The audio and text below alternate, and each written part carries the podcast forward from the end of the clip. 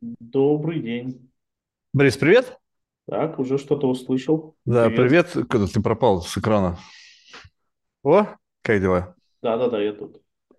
А ты, а ты появился. У Как все дела? хорошо. Как у тебя? Рад знакомству, тут все пойдет. Слушай, ну, Слышно меня? да, слышно. Прекрасно слышно. Ага, мне кажется, у нас задержка какая-то идет. Задержка идет. Слушай, ну я, блин, в Нью-Йорке, может быть, какая-то задержка есть. Может быть, э, Окей. Адаптируемся. да, да, да, да. А это нормально, мне кажется, знаешь, это всегда приходится какое-то время. Слушай, ну я так понимаю, что э, ты как-то специфика твоих интересов э, вращается вокруг стартап-комьюнити и каких-то акселераторов, релокации и так далее. Верно? Ну, примерно так. Примерно так. Надеюсь, Слушай, тогда объясни мне, в чем слышно. природа твоего интереса, в чем заключается? Да, а, смотри, тут на самом деле такая долгая история. А, Так получилось, что э, я переехал в Испанию по стартап-визе. Это было уже два с лишним года назад. И э, информации об этом было крайне мало. И мне вот очень захотелось, чтобы со мной вместе в Испанию переезжали и другие стартаперы. И я не нашел идеи лучше, чем создать сообщество. Бесплатное сообщество, в которое добавлялись э, все те, кто по каким-то причинам задумался об этом. Прикол в том, что случайно об этом люди не могли задуматься. То есть это была прямо целевая аудитория, конкретные люди, которые хотели жить в Испании и развивать свой э, стартап здесь. Потом, когда произошли всем известные события в феврале 2022 года, стартап виза приобрела просто колоссальный хайп, и все, кто имеет отношение к стартап, к стартап-предпринимательству, или э, те, кто не имеет к этому никакого отношения, прям совсем никакого, э, захотели переехать в Испанию, потому что Испания предлагает продолжает предлагать достаточно хорошие условия для этого. В общем, э, если немножечко перескочить, то в итоге получилось э, классное комьюнити. Сейчас там более 2700 человек, людей, которые, большинство из них уже переехало в Испанию. И я понял, что нужно развивать э, сервисы дальше, потому что одно дело переехать, а другое дело жить здесь, запускать проекты здесь. А испанское общество, оно такое достаточно классическое, может быть, слегка заторможенное, не очень готовое к инновациям. И э, я выдвинул такую идею, что если приедет много активных, успешных стартаперов, то они всколыхнут этот испанский рынок, можно сказать, испанское болото, из этого получится какой-то движ. И, собственно, это и происходит. А я стараюсь создавать сервисы, условия для того, чтобы люди, которые сюда переезжают, им это было делать удобнее, комфортнее, более, может быть, более эффективно. Это твоя первая миграция? Нет, это вторая. А первая Первая была? попытка была поехать в Израиль. Когда ты оказался в Израиле, ты плюс-минус то же самое пытался сделать? Нет, нет, я сделал очень много выводов после первой попытки А что там не релокации. получилось? Слушай, ну я бы не хотел сейчас что-то плохое говорить про Израиль, но Не, я, я скажу говорить про плохое. Скажи, почему ты оттуда уехал, а не то, что это плохо. Блин. Ну, почему нельзя говорить плохое про Израиль? Если это земля обетованная, плохо нельзя говорить про Израиль. Какой стати? Нет, я просто не хочу об этом говорить плохо, потому А, что есть люди, которые воспринимают это, что это нормально, но вот в той позиции, в которой оказался я, мне показалось это некомфортно. В чем что заключался именно? некомфорт? Что я туда приехал, и я попытался работать по специальности. А У меня специальность инженер-электроник. И надо сказать, что я достаточно быстро нашел первую работу, поменял ее, нашел вторую работу, поменял ее. И в итоге я пришел на третью работу. На тот момент мне казалось, что это очень круто, младшим инженером электроника. Но когда я начал там работать, я понял, что для того, чтобы мне пробиться выше, а я чувствовал в себе амбиции и, и способности пробиваться выше, э, мне на это бы потребовались прямо годы каторжного труда. То есть там настолько сложившаяся система, через, в которой ты не можешь двигаться быстро, как мне это на тот момент показалось, и на самом деле я пока не поменял свою позицию. И я понял, что я, я не готов. При том, что если ты находишься, скажем, внизу, внизу этой пирамиды, то тебе денег вообще ни на что не хватает. Ты прямо бьешься из последних сил, и это было жутко некомфортно ни мне, ни моей семье. Я никогда не был таким бедным, как вот в тот момент, когда я решил уехать из Израиля, потому что я больше так не мог. Окей, okay. в чем вот сразу такая как бы принципиальная разница, ну, если можно назвать глоток свежего воздуха, ну, в отношении того, как это было в момент вот твоего начала на испанской земле? То есть что там, сразу же открываются какие-то вертикальные лифты, там, скоростные, которые тебя выбрасывают наверх, то есть либо просто э, менее... Хотя, ты знаешь, я не могу сказать, что ну, как бы я знаком, что с той, что другой как бы системой, что бюрократической, что бизнес-структурой ни Израиля, ни Испании, я как бы ну, наслышан, в Испании был и жил сколько-то там, знаешь, период ковида, почти год – вот, но э, как бы сказать о том, что я понял что-то, потому что я не вникал, я просто там находился, то есть ну, попивал коктейли и, в общем, наслаждался жизнью. Вот, поэтому, но вот что именно сразу же тебе, как бы, в чем было вот облегчение после того, как ты приехал из Израиля? То есть... Ну, смотри, давай уточню, что я не напрямую приехал в Испанию из Израиля, я вернулся в Россию, прожил в России еще 8 лет, и только потом мы поехали, А. поехали в Испанию. Погоди, все, тогда я понял. Все, тогда это, это нифига себе. То есть это было вообще давно. То есть ты просто попробовал по- по-нормальному, как по-человечески. Приехал работать человек в другую страну. Вот моя специальность. Дайте я буду работать. Дайте мне жить. Mm-hmm. Столкнулся с бюрократией какой-то там, не знаю, патриархатом, каким-то внутренним устоем, который, наверное, продвигает вперед там есть какая-то система там протеже. В общем, тебе это показалось очень тяжело, ты вернулся обратно. А когда ты уже э, учел ошибки э, э, предыдущей миграции и планировал эмигрировать в Испанию, у тебя уже был план, с которым ты поедешь? То есть как бы как ты знал, как ты... Либо были сбережения, которые просто ты говоришь, я поеду и буду проедать сбережения, покуда я не начну там зарабатывать. Каков был план? А, план был такой, что а, в момент релокации у меня была работа. Uh-huh. Мне платили зарплату. На тот Удаленная работа, да, насколько Возможно, да, работать на удаленке. И в целом я планировал, что первый год я буду так спокойно работать, и этих денег будет нам хватать для того, чтобы адаптироваться. Соответственно, это позволило моей супруге изучать испанский, а я, я работал. На тот момент я не изучал испанский. Но, опять же, постепенно а, работать на удаленке стало невозможно. Это, это стали запрещать, нужно было работать в офисе. Вот моя работа была в Москве. И, собственно, я уволился. Вот, сказать, что у меня был дальнейший план, что я собирался делать, нет, у меня не было такого плана, и я один месяц посвятил тому, что я просто думал, чем же я могу заниматься. Да, понятно, что к тому времени я уже проанализировал какие-то направления. Это какое время было? Идеи. Можешь какой-то год хотя бы назвать или какой-то как, как, как давно это да, было? Смотри, год назад, два? мы переехали в Испанию 31 октября 2021 года. Ага, то есть совсем недавно. Угу. Да, а собственно уволился я условно 1 сентября 2022 года. Ну, то есть, что это? Я просто меньше, чуть меньше года? Да, это было меньше года. Угу. То есть спустя чуть меньше года перед тобой встало решение, как бы, что делать дальше. Именно так. Угу. И, собственно, каких-то особых идей не было. Работу в Испании найти практически невозможно. У меня нет испанского, мой английский не, не так хорош. Я попробовал там, свое резюме закинуть э, в LinkedIn, но шансов вообще никаких абсолютно.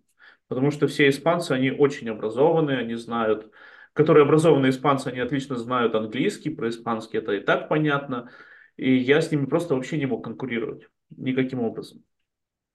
И, собственно, так случайно получилось, что ко мне стали лю- обращаться люди, чтобы я им помог получить стартап-визу. Вот из того самого сообщества, которое я создал. И, и у меня даже мысли не было, что это может приносить каких-то денег. И я Говорю, да я бесплатно помогу. И я действительно прям очень много помогал бесплатно. А потом, когда пошли люди, которые не имеют никакого отношения к стартап-визе, и, и они говорят, слушай, мы готовы тебе заплатить, пожалуйста, только помоги нам. И, собственно, я понял, что ну, мой, мой опыт можно монетизировать. При этом это не стало... Подожди, подожди, подожди, подожди секундочку. Как, как они... Э, то есть ты стал как бы, ну, какой-то клич бросать? Ну, потому что если ты сидишь и думаешь, то как знают о том, что ты можешь быть полезен? То есть ты как-то стал сорсить какую-то информацию о своей возможной полезности через какие-то публичные медиа? Нет, это вообще было не так. Я создал Расскажи, сообщество как. в Телеграме. И по большому счету я ничего больше не делал. Я просто стал там делиться своим опытом, как получать стартап-визу. Я уж не знаю, это была магия, не магия, но туда стали постепенно добавляться люди, пошло сарафанное радио, и, собственно, там уже собралось какое-то количество людей. К тому моменту уже была, значит, это вот какая-то паника, связанная с э, необходимостью к релокации. То есть я пытаюсь понять, как бы магию, вот это ты сказал, какой-то там магия случилась. Магия была, что появилось какое-то опасение, что надо куда-то двигаться, либо это обычное стандартное желание людей куда-то уехать, куда-то эмигрировать из России поскорее. А, ну вот после событий февраля 22 года ты очень много людей решили канал до или после? Я создал до. До, за, за сколько? Нет, подожди, ну, есть... вру, вру, вру, вру, вру. Я создал через месяц, я его создал в марте 22 года. Не потому что, То что я думал, что люди захотят переезжать. Нет, я вообще не думал. Вот. Э, я просто думал о том, что я хочу делиться информацией. Но вот оно вот так вот совпало. Подожди, подожди, подожди. То есть ты... Подожди секунду, я просто пытаюсь понять логику. Ты Давай. Э, не знаешь, чем заняться. Наверняка ты думаешь о том, на чем заработать. И как бы вместо того, чтобы искать способы, как заработать, ты решил просто делиться информацией в телеграм-канале. То есть там не, не было никакого коммерческого под, подоплеки, это я буду просто делиться информацией, то есть не сжать, возможно, несколько, через несколько месяцев нечего будет. Я буду просто делиться информацией. Это была бизнес-стратегия, ты рассмотрел это как некую возможность, каким образом я буду дальше зарабатывать? Нет, вообще все не так. Тогда как? Давай я попробую еще раз объяснить. Давай. Смотри, в марте 2022 года я решил создать бесплатное сообщество для того, чтобы делиться информацией. Угу. Уволился я в сентябре, то есть практически через полгода. И эти полгода я развивал вот это бесплатное сообщество без какой-либо мысли о монетизации. А, вот все вообще. понял. Я просто думал, что, видишь, я, я же не помню, как даты. То есть, получается, еще ты работал, и сообщество это создал, работая. Да, верно. А, все верно. Ну, окей. То есть, и к тому времени, когда у тебя уже как бы вопрос с увольнением стал ребром, у тебя уже было такое себе более-менее жирное сообщество. Верно, но оно продолжало быть бесплатным, и я всем бесплатно помогал. И, собственно, я, я до сих пор продолжаю бесплатно помогать в сообществе, вот, но я думаю, что я тут перепрыгиваю. И я даже не думал о том, что на этом можно зарабатывать, пока ко мне люди сами не постучались уже. Борис, ты говорит, столько знаешь, можешь, мож, давай мы тебе заплатим, помоги нам, пожалуйста. Объясни мне, как это, это? вот честно, я те, вот клянусь тебе, ну как бы я тебе верю, что да, потому что я не первый раз слышу о том, что люди вот прямо так заезжают. Объясни мне, вот как в моей жизни, клянусь тебе, за мои там, ну, достаточно немало лет, ко мне никто никогда не подошел и не сказал, слушай, да, я тебе заплачу денег, поделись со мной какой-то информацией. Вот как так получилось? То есть, в принципе, ты же и так это давал бесплатно. Как бы, ну, то есть, в принципе, наверное, возможно, было из-за того объема информации, которую ты давал, собрать что-то и сказать спасибо, дорогой мой друг, на тебе лайки. В принципе, как бы платное твое участие в этом, оно зачем нужно? То есть, это ты как бы как что, как нянечка, то есть, как человек, который не только дал инструкцию, как делать, но еще и будешь рядом везде, как бы, в чем была функционал с точки зрения оплаты? Слушай, ну там очень много информации на самом деле и не все люди способны это сделать. Если тебе рассказать, как собрать ракету, это же не значит, что ты ее соберешь. Но ты Нет, будешь ну, знать, если ты мне дашь собирать. инструкцию подробную, как в Икее, то я потрачу на это, наверное, 10 лет, но я соберу. Ну да, а люди не хотят тратить 10 Окей, лет. то есть они платили тебе за скорость. Типа, офигеть, сколько информации, у меня нет силы, энергии, желания и времени тратить на это, сделай все за меня. То есть, по факту, это, это как бы сервис уже. Ну давай, если уж мы с тобой пытаемся досконально разобраться, то вначале они обращались за моим опытом. Не потому что быстрее, а потому что они вообще не знали, как это делать. И потому что каждый кейс индивидуален. И, соответственно, нужно было погрузиться в этот кейс, и, собственно, я мог это сделать. Mm. Это потом уже пошло, что, слушай, на вот тебе денег, сделай так, как это нужно, чтобы все было хорошо, и чтобы нас это поменьше напрягало. Да, ну, я понимаю. Это, это кстати, ну, у меня был тоже товарищ, он с подобными делами помогал людям э, с бизнесом, рело, с релокацией, не помню куда, то ли в Латвию, то ли в Эстонию. В общем, короче, какую-то такую вот страну. Потом он переехал в Люксембург, и сейчас он то же самое в Люксембурге.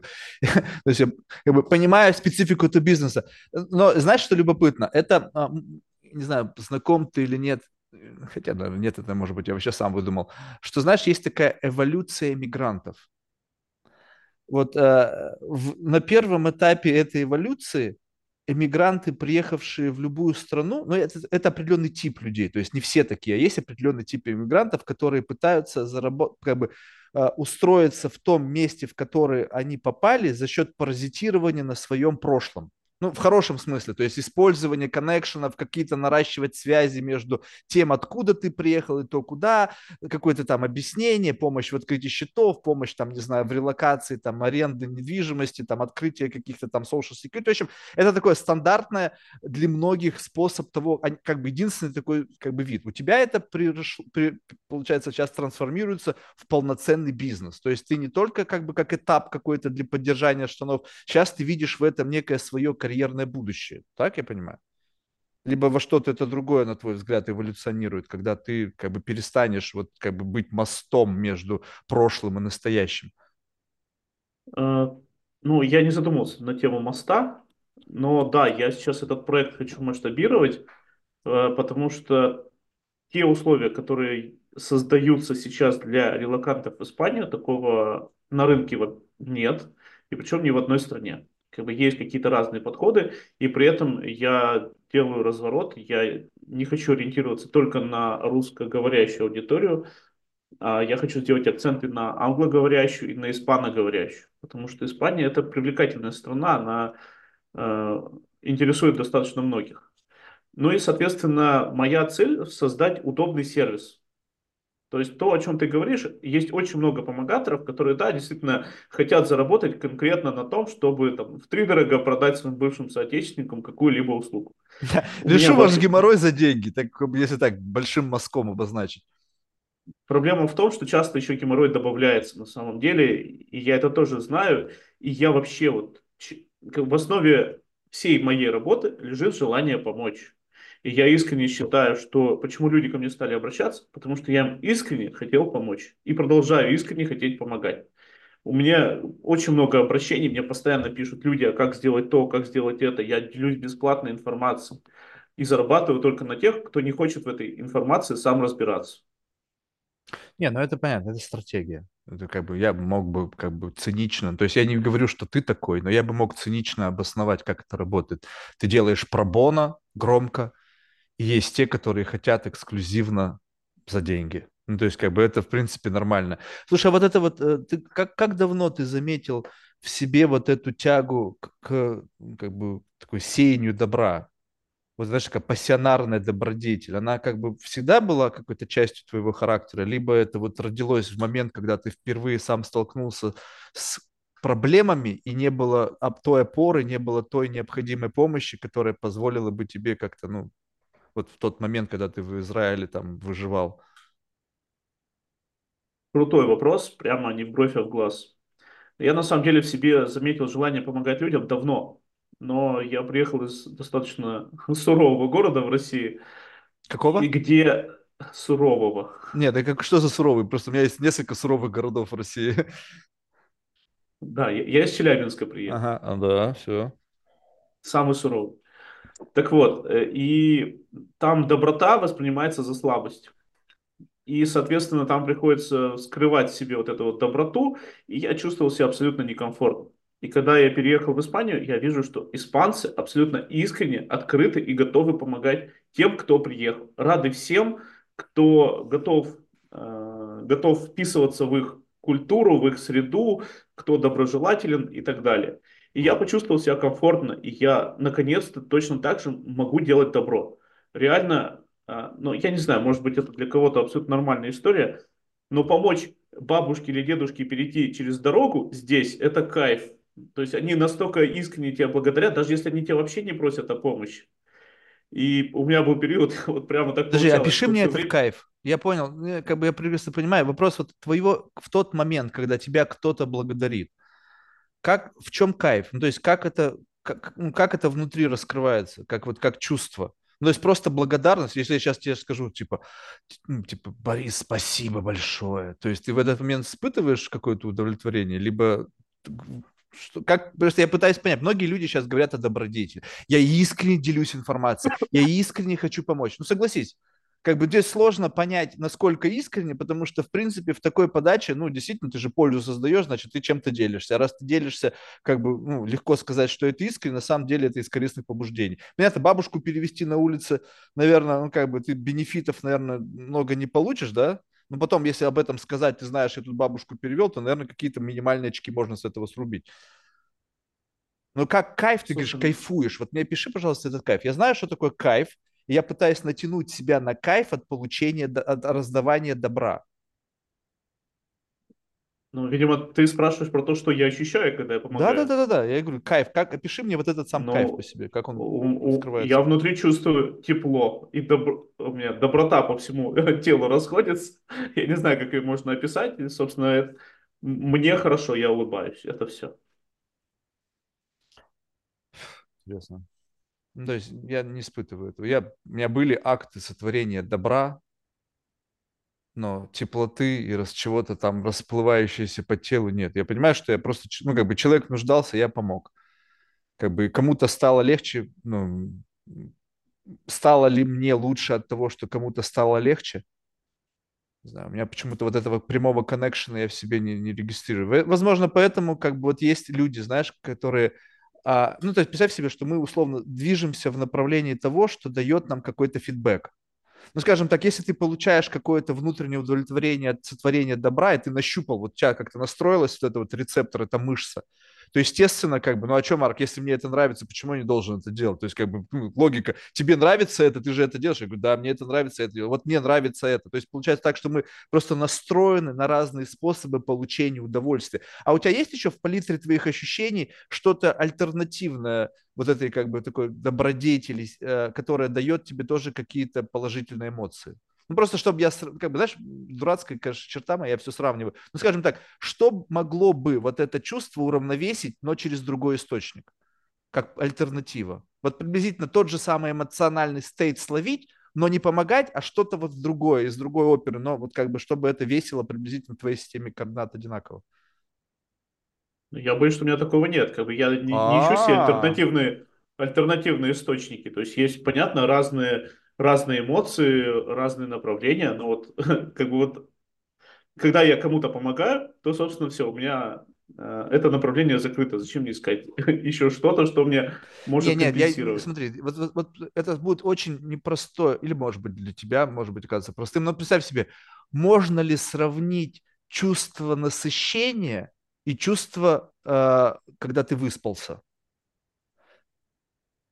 Ну, то есть гастрономическое значение. Ты фу, я поел, мне хорошо, а гастрономический оргазм. И ты выспался, проснулся бодрый. Вот если взять магнитуду этого чувства, то, в принципе, их можно уравновесить. Ты можешь сказать, я сегодня сыт ровно столько, как я вчера выспался. Так? Я сегодня рад чему-то ровно столько же, сколько я получил вчера кайфа от того, что помог кому-то. Либо это ну, настолько ну, я... выбивается за магнитуду всех твоих эмоциональных ощущений, что ты реально просто сидишь на этом как такой, знаешь, как бы крэк, крэк-хэт, то есть кто-то, только у тебя не крэк, а добродетель, ты как бы на это подсел. Ну, слушай, может быть, только масштаб добродетели влияет на а, оценку. масштаб, да? То есть вот сейчас уже зависишь от масштаба. То есть есть какая-то инфляция которая возникает каждый раз, когда ты творишь добро. И теперь для того, ну, чтобы смотри, это чувство если... словить, тебе нужно увеличить масштаб добродетели. Все понял. Нет, это не так. Это не так. Смотри, как бы Это мне кайф комьюнити, чтобы помогать... тысячи человек сказали мне спасибо, чтобы словить ровно то же самое, когда я получил первый раз спасибо, помог какому-нибудь там бедолаге релацироваться. Слушай, еще раз, как бы мне в кайф, э, тут есть еще и, и время оказания этой э, добродетели. Перевести бабушку занимает условно две минуты, я получил кайф. Я же об этом не буду потом месяц думать, боже, как мне было здорово, что я месяц назад бабушку Ну перевел. а было Я ли? вот, А было ли?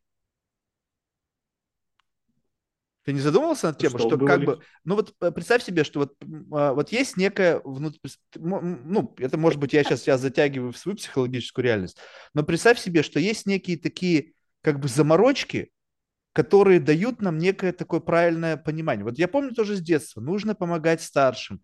Прям, знаешь, я же был еще, блин, как бы октябренком. Нас учили помогать старшим, вот эта вся херня, знаешь.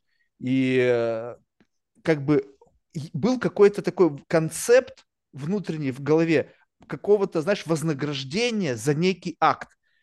То есть не факт, что я это чувствовал. То есть переводя бабушку, я, блин, немало бабушек, поверь мне, за свою жизнь перевел через дорогу, до, только до того момента, когда я понял, что на самом деле я ничего не чувствую, а есть некая заморочка, которая включается в тот момент, когда я совершаю определенное действие. Перевел бабушку через дорогу, и тут из прошлого такой бам тебе, это хорошо, это правильно, это так надо себя вести. То есть по факту это такое культурное нравоучение, которое закладывается в как бы, в фундаменте твоего взросления, образования, неких расстановки ценностных таких ориентиров. И ты просто это делаешь, но не факт, что ты это чувствуешь. Но у тебя есть такая некая, как бы, знаешь, иллюзия проживания этого удовлетворения. Потому что как бы это был ты, ты один был на всем этом каком-то жутком перекрестке. Я не знаю, где ты живешь, в каком городе Испании. Я возле Валенсии живу. Вот, ну, допустим, так Колон, там вот есть улица, да, и ты, вот, допустим, там вот это сумасшедшем перекрестке, где никто, бабушка потеряна, я, я видел такие много раз, там непонятно, то ли у них деменша, то ли еще, а Испании старики, им там, блин, под сто, они такие, боже, одуванчики, блин. И вот она в суете в это, они понимают, что ты взял ее и помог, и ты один, как бы, и там люди, наверное, как-то смотрят. Да, можно словить этот кайф, но согласись, здесь есть как бы такой, как бы, некий посмотри на, на весь мир э, как возможность получить какую-то валидацию. И ты вертишь головой, так, через что я могу получить валидацию? Окей, я могу бабушку перевести через дорогу, 5 баллов получу это в своей эмоциональной копилке. Так, вижу какой-то бомж там валяется с собаками, какие-то там жал, могу монеты ему бросить туда, либо там сэндвич недоеденный за- закинуть ему. Получу 4 балла с точки зрения магнитуды и так далее. То есть вот настолько цинично, если на это посмотреть. Ведь оно, в принципе, плюс-минус так работает. Просто ты можешь спать в этот момент и как бы думать, что ты совершаешь реально какое-то благое дело. Оно выглядит так с точки зрения оценки социума, но вот реально ли ты чувствуешь? Я сейчас придираюсь, почему? Потому что есть люди, которые реально чувствуют. То есть прямо, они, ну, как бы они созданы природой, чтобы творить добро. Знаешь, такие бессеребренники. Они последнюю рубаху отдадут кому-то, лишь бы только, знаешь, как бы, не знаю, пол- получить этот приход, который им почему-то важен. Ну, смотри, ты меня в свою психологическую реальность не затянешь. Я добротой не оцениваю по какой-либо шкале слова совсем. А, Вот, есть раз, разная доброта. Бабушка– это бабушка. А, например, если создать э, какой-то сервис, который будет бесплатно помогать большому количеству людей, то я от этого получаю, да, кайф. Например, я открываю э, аналитику, ну, вот давай приведу конкретный пример. Я живу вот в своем городе. Э, я создал городское сообщество. Оно бесплатное абсолютно. Я действительно трачу какие-то усилия, чтобы там было как можно больше людей, чтобы там было как можно больше информации. Вообще нет у меня никакой коммерческой э, цели в этом проекте. Почему я это делаю? Потому что я хочу, чтобы как можно больше людей приехали, хороших, классных людей приехали в мой город, чтобы город э, развивался, расцветал, тут платили налоги, реконструировали старые дома. Конкретно мне моей заинтересованности в этом ну, прямой нет, как мне кажется. Может быть, какая-то косвенная, что я создаю э, комфортную среду для себя и для своей семьи, ну, может быть. И я получаю кайф, что, например, добавились новые люди. Да, здорово. Оценить, насколько мне от этого круто, я не знаю. Я смотрю, сколько было, допустим, активных сообщений за неделю. Если было много, кайф, здорово. Значит, то, что я создал для этих людей, работает и приносит пользу я вообще как бы не думал ни о каких градациях. И на самом деле я создаю то, что мне хочется, то, что вот мне в голову приходит эта идея, Ну, то есть Зачастую ты хочешь нет вообще... перетащить, э, как бы сделать, как бы условно там Челябинск, ну, или там Москву, или там Питер, один из районов, только в Испании. То есть, чуваки, здесь прикольный климат, прикольная среда. Короче, приезжайте сюда, я хочу просто вот создать вот этот вот культурно-идеологический языковой бабл, только в том географическом пространстве, где мне нравится. Наверное, я соглашусь. Ну, то есть это как бы вот создание, вот как, допустим, ну, как бы э, такого условно Chinatown, только там Russian Town. Какой-нибудь Не-не-не. райончик, Брайтон-Бич, знаешь, только, только там в Валенсии. Не, не, нет. Нет? Тогда не соглашусь. Вообще не собираюсь никакой райончик создавать. Вообще не хочу не создавать никакого там... Вот это Не, ну ты, русский ты же все равно, район. получаешься, получишь какое-то в этом... Ну, то есть, если я формирую сообщество... Я просто пытаюсь сейчас уже перейти в, степ, в Power Play. Опять же, из моей психологической реальности. Ты даже, может, об этом и не думал. Но вот представь себе, что ты глава этого сообщества, да. Понятно, что ты на таких на добровольных началах, наверняка там все очень бирюзовое, да, там кто-то тебя ретейнит, чтобы ты там оказывал какую-то персональную, то есть тратил ну, адекватно, никаких придирок к этому нету. Я за любой отъем денег у населения, я за любую, а, если ты сможешь продавать то, что ты продаешь, красавчик, я за. Вот, но в целом у тебя же все равно статус, как, ну, как бы, может быть, такого, не то, что сейчас грубое слово прозвучит, но такого патриарха, либо нет. Как тебе относятся конгреганты твоего комьюнити? Ты кто для них? Администратор телеграм-канала или бы все-таки кто-то больше, чем... Слушай, да по-разному. Для многих я просто администратор телеграм-канала, и, и ничего больше они во мне не видят. Это mm. их дело. Вот. Но зачастую ко мне обращаются как наиболее опытному. Но почему как наиболее опытному? Потому что про меня больше всего людей знают. Вот, наверняка есть люди более опытные, но на самом деле я стараюсь вовлекать э, во все эти э, активности, скажем, старожилов, которые постепенно тоже начинают делиться своим опытом. Потому что а, я, то есть ты считаю... еще и даешь людям возможность делиться своим опытом в том числе, да? Ну, конечно. А ты не боишься, что, как, то есть получается, что пока все держится только того, что эти люди, которых ты привлекаешь, делятся этим через твои ресурсы? Либо они уже на независимых ресурсах начинают этим делиться? Ну, я не знаю, где они еще делятся, но я создаю условия, чтобы людям было удобно коммуницировать в моих сообществах. Mm. Да, я задаю определенные рамки, там, не знаю, свобода, свобода, как это, свобода мысли, свобода выражения а, своего ну ты мнения. определяешь, да, кого выкинуть, прочее. кого что. Слушай, вот это любопытно. Я, я знаешь, я, я, я же буду задавать тебе дурацкие вопросы. Я не знаю, я никогда не создавал ни комьюнити, телеграм, у меня вообще нету телеграм, понятия не имею, как это работает.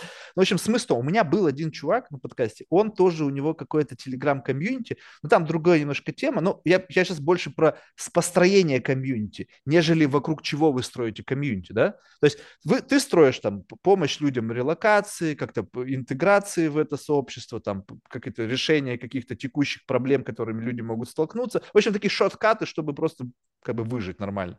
Вот. А у него была идея, что он как бы рассказывал, а также делился своим опытом, только своим опытом о том, как из классного парня он хочет стать мужчиной. То есть такая странная история, да? Как come on. Вот, и, и там внутри вот этого сообщества есть определенные правила, которые инициированы были тем, кто это сообщество организовал. Соответственно, вот в том случае он, в этом случае ты. Вот в этот момент, когда есть определенные организационные правила, и у тебя, получается, есть возможность как бы excommunicado, там, кого-то там выгнать из этого сообщества, да, то вот в этот момент ты чувствуешь, что, у тебя вот этот power play есть, и насколько для людей нахождение в твоем комьюнити и страх оттуда быть изгнанным вот является вот, важно, вот, ну, как, как бы какая, формируются ли какие-то критерии зависимости от этого сообщества, либо ты пока еще не на таком уровне, как бы, знаешь, как эти инфо-цыгане, которые там, они секту делают, культ вокруг этого, и там умпалумпы их, они там, или то адепты, они прям зависимы становятся от этого комьюнити, и самое страшное, что может произойти, меня изгонят из этого комьюнити. Смотри, во-первых, я не создаю свой собственный культ от слова совсем. То есть, э, да, я могу быть, может быть, самым активным, но зачастую я даже не самый активный. То есть я там есть, да, я, я смотрю, что там происходит, и я стараюсь задавать правила, которые тяжелее всего нарушать. То есть чем меньше правил, тем их тяжелее нарушать. Вот, э, такие правила это, например, э, не знаю, угрозы, э, это, да, оскорбления, что еще? Я рекламу не люблю очень сильно. Mm. Вот, то есть, если эта реклама не согласована, то а, я вот, это то есть, смотри, здесь расскажу. вот реклама, первый пункт. Такая, рекламировать через мою платформу, что тот сказал, слушайте, Не-не-не. у меня есть там квартирка или у меня есть там что-то, типа, приходите ко мне, да, то есть, такое ты не, не позволяешь без согласования. Если, допустим, Давай я, я захотел, то я могу с тобой порешать этот вопрос? Я тебе сейчас скажу, что я придумал. Во-первых, вот если мы уже взяли за пример городское сообщество, то если человек хочет там, продать свою квартиру, сдать ее в аренду, пожалуйста, напиши об этом. Как бы сообщество для этого существует, чтобы помогать э, городским жителям. Но если это коммерческая реклама, там, помогаю там с перевозками, ремонт квартиры и все такое прочее, то это уже я воспринимаю как рекламу. И что я сделал? Я ввел плату за рекламу 5 евро. Это вообще как бы мелочи жизни. Но прикол в том, что я сказал, что все деньги от этой рекламы пойдут на корм бездомных кошек.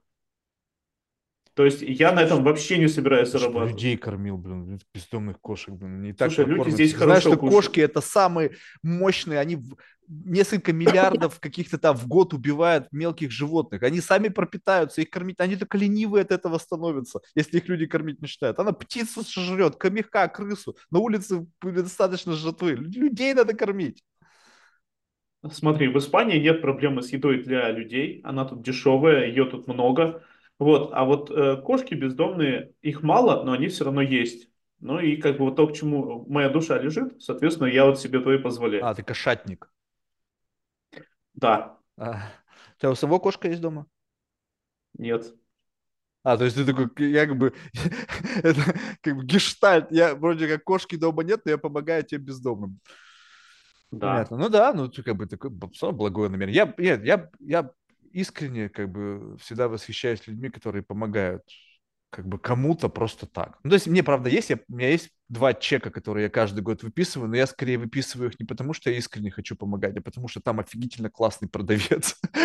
Он просто меня каждый год разводит, и как бы мне каждый год я знаю, что это будет такой... Не то, чтобы я сильно сопротивляюсь, но он делает это классно. То есть как бы... И, и это не так уж, чтобы прям било по моему карману, естественно, если бы я это бы не... Ну, я бы их все равно потратил, так что разницы никакой. Да. Ну, это да, это многое объясняет тем, что, слушай, но а если комьюнити станет больше, ну, то есть, как бы вот ты вот этот инструмент монетизации сразу же перевел в некий такой not for profit, ну, скажем так, у тебя стало гигантское комьюнити, и как бы 5 баксов там за рекламу, это просто смешно. Сделал полтинничек, и тут уже вроде бы как бы, ну, ребят, ну, для менеджмент комьюнити, посмотрите, у меня появились сотрудники, работники, там еще что-то, как бы. Либо ты просто вот как бы закрыл эту тему раз и навсегда, либо это просто пока, ну, да?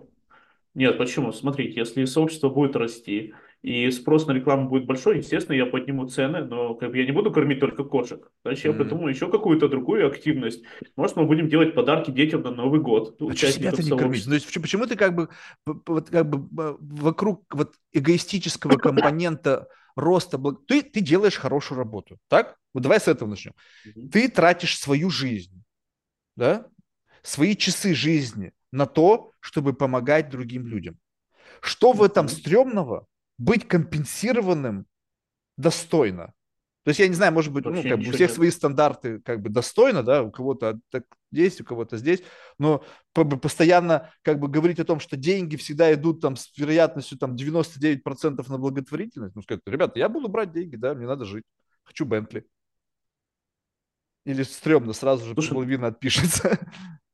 Да, ну, про Бентли, может, и отпишется. Бентли тут не нужно. В Испании тут машины жутко царапают. Вот. Как бы вообще нет такого не желания. Жить, что ли, если машину царапают? Насрать, царапают. Ну, видишь, а я не люблю, когда мою машину царапают. Прямо вообще. Так вот, смотри, э, какая история. Э, во-первых, надо понимать, на чем ты можешь заработать денег, а на чем нет. Как бы у меня есть э, проекты, которые я запускаю, которые должны выстреливать и будут выстреливать. Вот, я хочу туда привлечь инвестиции, и, соответственно, это мой основной вид деятельности. Вот а, то, то есть ты сейчас соз... уже сам начинаешь создавать проекты и привлекать инвестиции через это комьюнити. Да.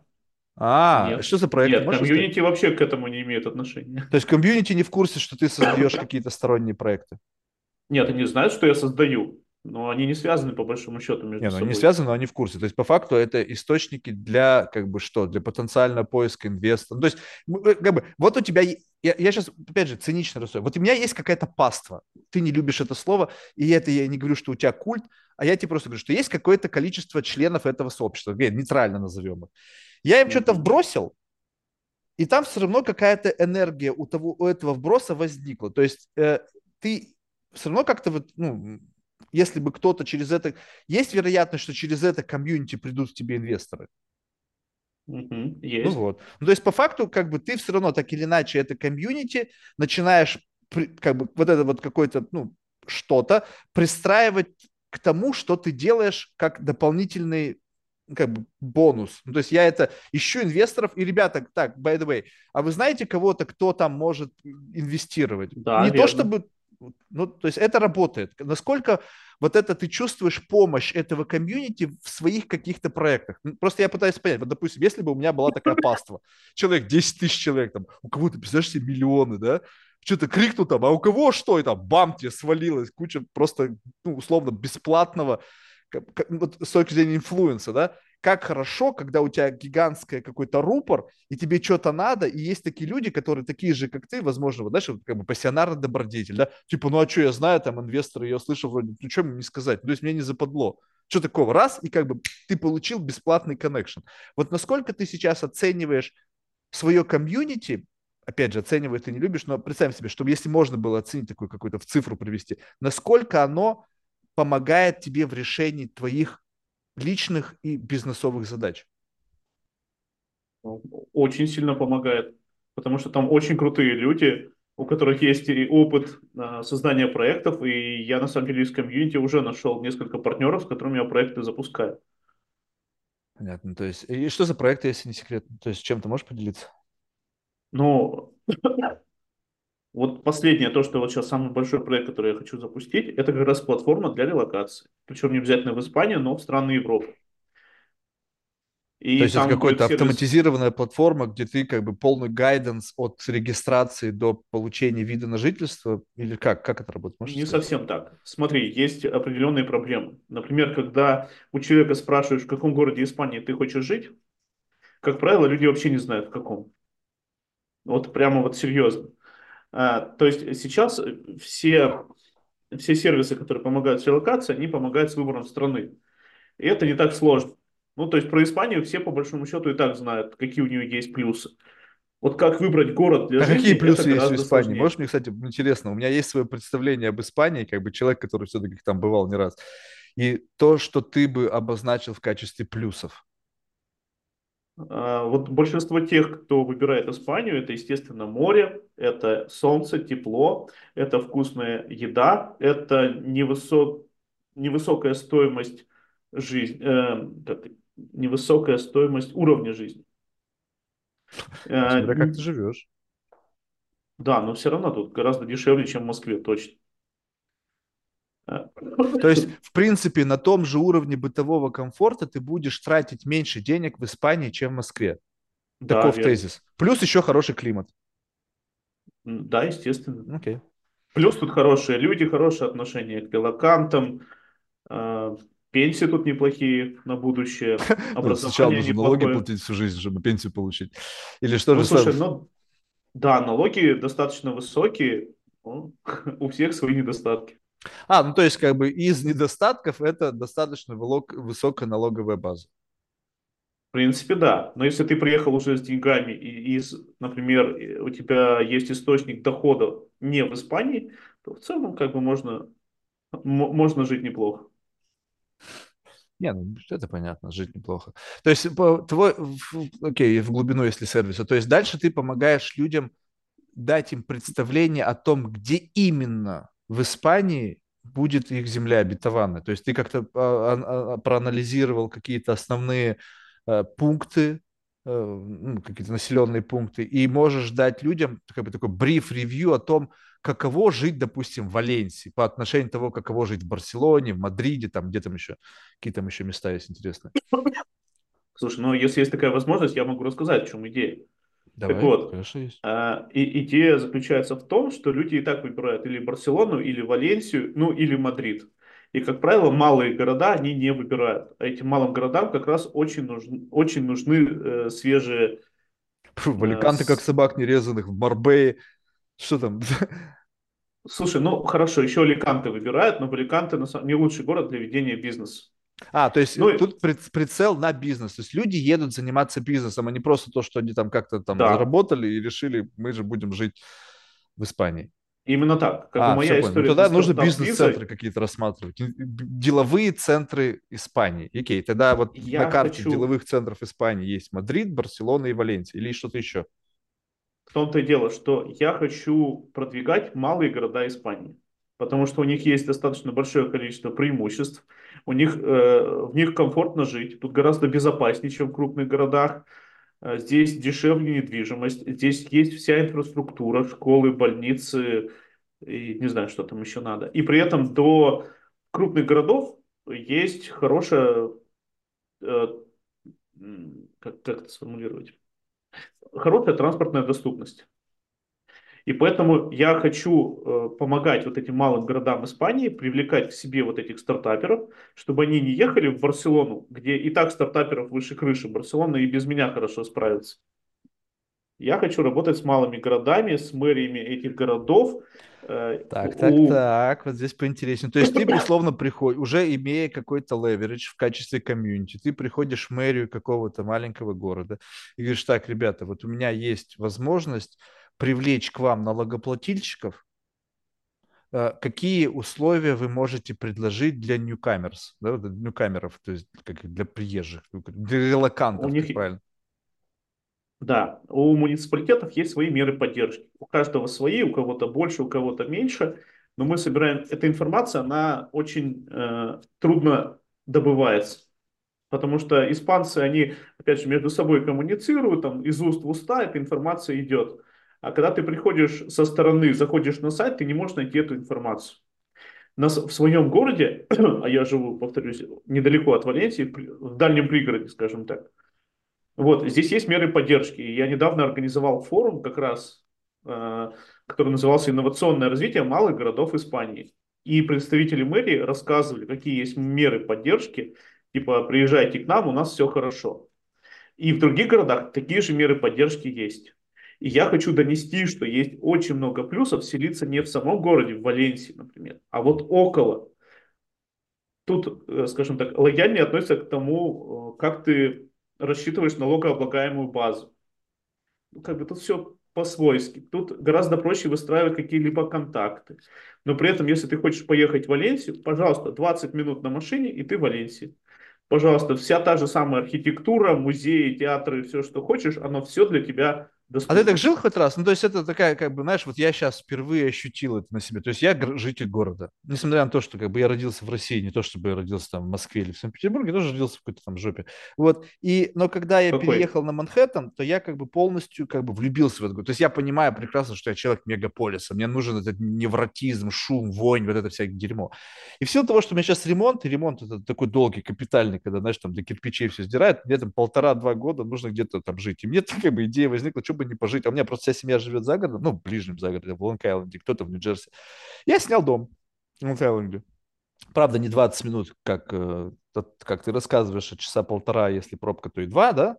Вот, но, тем не менее, я как бы впервые вкусил вот такой suburbs life, как вот, знаешь, американская мечта. Я тебе скажу, что офигеть, как сложно. Ну, то есть мне лично, как бы, я понимаю, какое количество теперь у меня зон дополнительного внимания возникло садовники, какие-то там, э, в общем, бассейнщики, за домом там тут одно, тут другое, постоянно у меня какой-то хэндимен, знаешь, там что-то мне подшаманивает, подчинивает. Я жил в апартаментах в кондоминиуме, у меня алло, там что-то сломал, брум, все решено. Как бы не было вообще проблемы. Я понимаю, что это для людей, которые знают, как жить. Во-первых, совершенно другое отношение со всеми suppliers. То есть у тебя дома реально должны быть гигантские холодильники, там все это, чтобы забито было, потому что если вечер и как бы ближайший супермаркет, который работает 24 часа, торгует каким-нибудь говном, и тебе надо что-то такое, то как бы у тебя шансов во-первых, во-вторых, не работают никакие там Uber Eats вообще, это все, потому что рядом так, как бы нету ничего, из чего это доставляется. Ну или есть какие-то местные там забегаловки, повезло, если ты живешь рядом с каким-нибудь там э, мульти каким-нибудь центром, где довелось, что там более-менее приличный такой-нибудь там итальянский ресторанчик. Ну, или суши какой-нибудь более-менее приличный. Если нету, то, дорогой мой друг, если вечером тебе захотелось что-нибудь, то твой максимально удачный вариант – это пицца. То еще там нету выбора, ты открываешь приложение в доступности, а забрать, ну, пожалуйста, забирай, езжай там в ближайший город там в 20-30 минут, и ты можешь, в принципе, что-то забрать более-менее. То есть, насколько готовы вообще люди, с которыми ты общаешься, как правило, наверное, больше городское население, к тому, что ты пытаешься их как бы, ну, в таком сателлите ближайшем от города, и там совершенно другой быт, другая ментальность, другой тип, другое время, другая какая-то энергетика. Они ну, готовы смотри, к все-таки, во-первых, я думаю, что не готовы, потому что они уже селятся, а, потому что а, часто людям вообще без разницы, в какой город ехать. Они ничего не знают ни про один город Испании. То есть они в лучшем случае приезжали там в Испанию, там где-то на пляже посидели, а, а жить это совсем другая история. И в итоге многие выбирают тот город, в котором я живу, потому что они меня знают. А, ну поближе к это... тебе, в случае чего проблемы порешать будет проще. Ну, ну, типа того, при том, что как бы у нас нет никаких договоренностей, что я прямо решу все их проблемы, у нас никаких контрактов нет. Ну, психологически проще ехать туда, где кто-то уже из знакомых, хотя бы дальних знакомых есть. Вот, и, собственно, я э, возвращаясь к твоему вот вопросу. Так гетты и образуются, так и образуются Chinatown ы, там, Indian Town, там, Brighton Beach Town, там, как угодно, когда кто-то или какая-то группа первопроходцев находит хорошее место, где как бы есть какая-то хорошая транспортная система, доступность, какая-то инфраструктура с точки зрения там больницы недалеко, там аптеки, там еще что-то. Здесь классно, смотрите, здесь все окей come on, люди такие, да нафига я поеду на Целину, вон там живет там э, как бы недалеко Борис, я буду рядом с ним, в случае чего поможет. Один, второй, третий, баба уже вы смотрите, на вас уже косо смотрят. Офигеть, там понаехало, ребята, скоро вымещать нас будут. И люди начинают постепенно выезжать, потому что хотят, чтобы их neighbors были там, не знаю, их же испанцы, а уже там neighbors, которые там по-русски, украински, белорусски, там, не знаю, языки, они говорят, что-то тут нам не место. Начинается отток коренного населения, в конечном итоге вуаля, мы получили гетто. Ну, гетто в хорошем смысле слова. То есть понятно, что люди приезжают с деньгами, образованы. То есть хороший, хороший такой как бы русский пригород Валенсии. Ну, вот, вот по Аликанте, наверное, примерно такая ситуация. Потому да, что раньше... Жесть. Я там был, это жопа. Я просто, я посмотрел, говно последнее. Я в Брайтон, знаешь, сколько раз был? Я за 17 лет проживаю в Нью-Йорке, на Брайтоне был, ну, наверное, ну, не соврать, ну, максимум, наверное, раз 20. И то только из-за того, что там есть русские магазины, в которые мне иногда что-то хочется сажать, такое, знаешь, как бы ностальгически. Туда приезжаешь, это пипец, это совок. Люди переехали в один из самых современных городов России, ой, мира, Америки. России, Америки, да, и притащили с собой вот этот все, весь их бэкграунд, и, и там он остался. Они вот как бы вот, вот и это как бы, ну, хорошо, если бы кто-то бы построил, знаешь, инновационные города, вот как бы, вот как это такие smart city, в котором там лучшие таланты, знаешь, как типа такой Пало-Альто, да. Но ведь нет, нет. Люди есть... Слушай, ну, да-да, говорю. Позволь я про, про гетто все-таки прокомментирую. Я думаю, что в Испании такого не будет ни в каком виде, потому что, во-первых, побережье достаточно длинное, и, во-вторых, в своей платформе я хочу предусмотреть, чтобы люди тянулись не конкретно в мой город, мне вообще этого не нужно. Я хочу, чтобы э, была информация, что, например, вот такой вот классный человек решил поселиться вот в таком городе, вот такой классный человек в таком городе э, поселился. Соответственно, мы будем э, рас, равномер, равномерно, неравномерно, этого я не знаю, но мы будем распределять по всему побережью. В этом появляется желание. А объединяться мы можем и онлайн в том же Телеграме. Нам нет смысла селиться рядышком для того, чтобы утром с каждым поздороваться за ручку, пожелать хорошего дня. Не, ну а ты бывал в таких, как бы, вот, ну, знаешь, как бы я бывал в таких, ну, как бы еврейских поселениях, знаешь, вот как бы вот там очень такая плод, ну, понятно почему, да, вот я бывал там, и там, как, знаешь, вот чувствуется, Конечно, если выключить компонент вот этой ортодоксальности, некого, ну, блин, ты был в Израиле, блин, что я чуть рассказываю, выключить вот это вот как бы компонент такой, ну, я не религиозный человек, мне это как бы немножко давит на меня, то вот этот какой-то комьюнити, где, знаешь, все друг друга знают, или либо итальянский комьюнити в Нью-Джерси, где, эй, там, знаешь, там все с другом, привет, привет, привет, идешь по улице, думаешь, офигеть, у вас тут как бы такая большая итальянская семья. Ощущение дома, ощущение какого-то вот... Люди, которые там живут, я понимаю, почему они рады там жить, в этих вот в таких вот комьюнити, потому что они там дома. Там есть защита, там у кого-то что-то случилось, обязательно кто-то поможет. Также э, христианские комьюнити, знаешь, где вот, э, ну, там, не знаю, в Техасе там или еще где-то, где там есть какой-то там приход, там есть люди, прихожане, они там таком, живут таким очень дружном ряду. Я понимаю, как бы в чем, как бы ощущение защищенности, особенно, мне кажется, оно важно тогда, когда ты в чужой стране. Ну, дома ты все равно там, а, там родственники, седьмая вода на киселе, все равно как-то... А тут ты один один и твоя семья. И, конечно же, когда ты встречаешь соотечественников, возможно, я, ну, у меня нет такой тяги. Мне всегда это казалось дико наоборот. То есть я приехал в Америку, и меня всегда пытались подружить с русскими. Я говорю, какого хера, я уехал из России. Если бы я хотел дружить с русскими, я бы там остался. Срать я хотел на них. Знакомь меня с американцами, я хочу интегрироваться, а не... Блядь. Вот. И получается так, что вот вот это же все равно какая-то энергия, которая сплочает людей, она все равно формирует вот эти вот как бы и, ну, какие-то центры. И ты вполне себе мог бы, знаешь, такой Дон Корлеоне, знаешь, такой стать со временем, когда там такой самый старый, который во главе всей этой структуры давным-давно. Почему вот как бы вот этот вот компонент ты как бы не, ну, не рассматриваешь как, как важное что-то? Ну, то есть как бы как орг, общественная организация, в которой ты там председатель, а не просто администратор там какого-то там телеграм-сообщества. Это же, ну, как бы статус. Эти организации, я так понимаю, И их можно регистрировать. делать? Слушай, я пока не понимаю, зачем это нужно делать. Что мне дает этот статус? Я получаю удовольствие от общения с классными людьми. У меня был недостаток общения с такими людьми. Сейчас как бы супер, я могу, каждый день я общаюсь с такими кла- э, классными, замечательными людьми, с которыми, э, не знаю, генерятся классные идеи, мы в чем-то партнеримся, где-то я просто получаю интеллектуальное удовольствие, как сейчас от общения с тобой. Вот, в этом мой плюс. Всех денег я не заработал. Становиться всех денег патриархом такой, я, я не понимаю, собираюсь. ты был бы уже Джеффом Безосом, ты бы такой говорил. Всех денег я не заработаю. Вопрос, как бы, получается, Слушай, тот текущий я, я стейт уверен... тебя удовлетворяет. Смотри, как это все развивается, в принципе, да. Потому что, опять же, я в Испании живу только третий год. Вот когда я проживу здесь хотя бы 10 лет, я тебе могу сказать, блин, скорость развития была недостаточной, нужно было что-то скорректировать.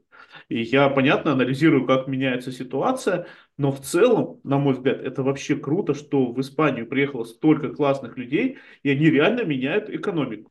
То есть я считаю, что я внес и вношу свой вклад прямо в такой глобальный процесс диверсификации испанской экономики. Мне от этого круто. У, -у, то есть ты прям реально вот прям настолько в это веришь? Я думал, что вклад в, в испанскую экономику вносят ребята, блин, с Марбей, которые покупают виллы за 20-30 миллионов. Вот эти вот вносят, их там тысяча человек, но они принесли совокупно в виде налогов и сборов, наверное, в десятки раз больше, чем все ваше комьюнити, и еще за 10 лет вперед. Может и так. Но, но почему-то это происходило и раньше, а экономика Испании себя не чувствовала так хорошо. А, а то вот есть благодаря послед... вам экономика Испании стала чувствовать себя лучше. Кстати, тебе письмо королю написать Испании. Говорит, эй, Филиппа, ты знаешь, что я сделал? Ты, ты охренел? Давай мне орден, там, не знаю, титул из какого-нибудь, там, не знаю, гражданства моментальное, паспорт, там, гр... почетный гражданин Испании. То есть ты прям реально не, чувствуешь они себе это вот все это... не понимают.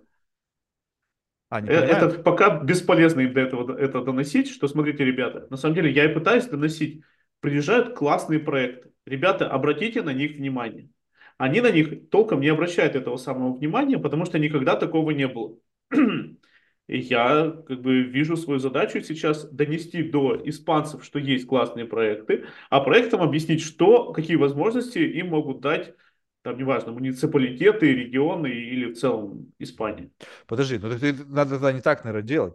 Пусть приезжает проект, регистрируется в этом муниципалитете, в этом там каком-то населенном пункте, получает такс ID, потом после того, как этот такс ID сгенерировал какое-то количество выплат в муниципалитет этого района. Вы приходите и говорите, вот смотрите, за прошлый год мы привнесли в виде налогов и сборов в ваш муниципалитет 10 миллионов, там, что там, евро.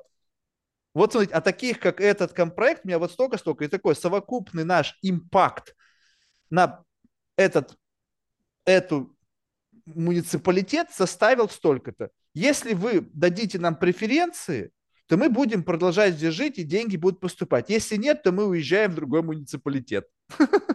Такой Да, эксторшн. верно. Так это одна из составляющих вот моего проекта. А, Платформа. понял. То есть вот уже, Что вот тут уже говорит парень из Челябинска со мной. То есть как бы как мне сделать так, чтобы такой как бы у меня был leverage на, на муниципалитет. И представь себе, ну просто я сейчас пытаюсь тебе как бы, как это обычно происходит. Ты сейчас этого не понимаешь, возможно, ты в этой игре уже. В какой-то момент времени у тебя появится leverage. Ты, это, ты, ты, ты, видно, что ты такой честный, открытый, добродетельный человек. Ты этого не понимаешь. Но в какой-то момент к тебе придут и слушай, у тебя есть leverage. Борис, у тебя есть давление на этот муниципалитет.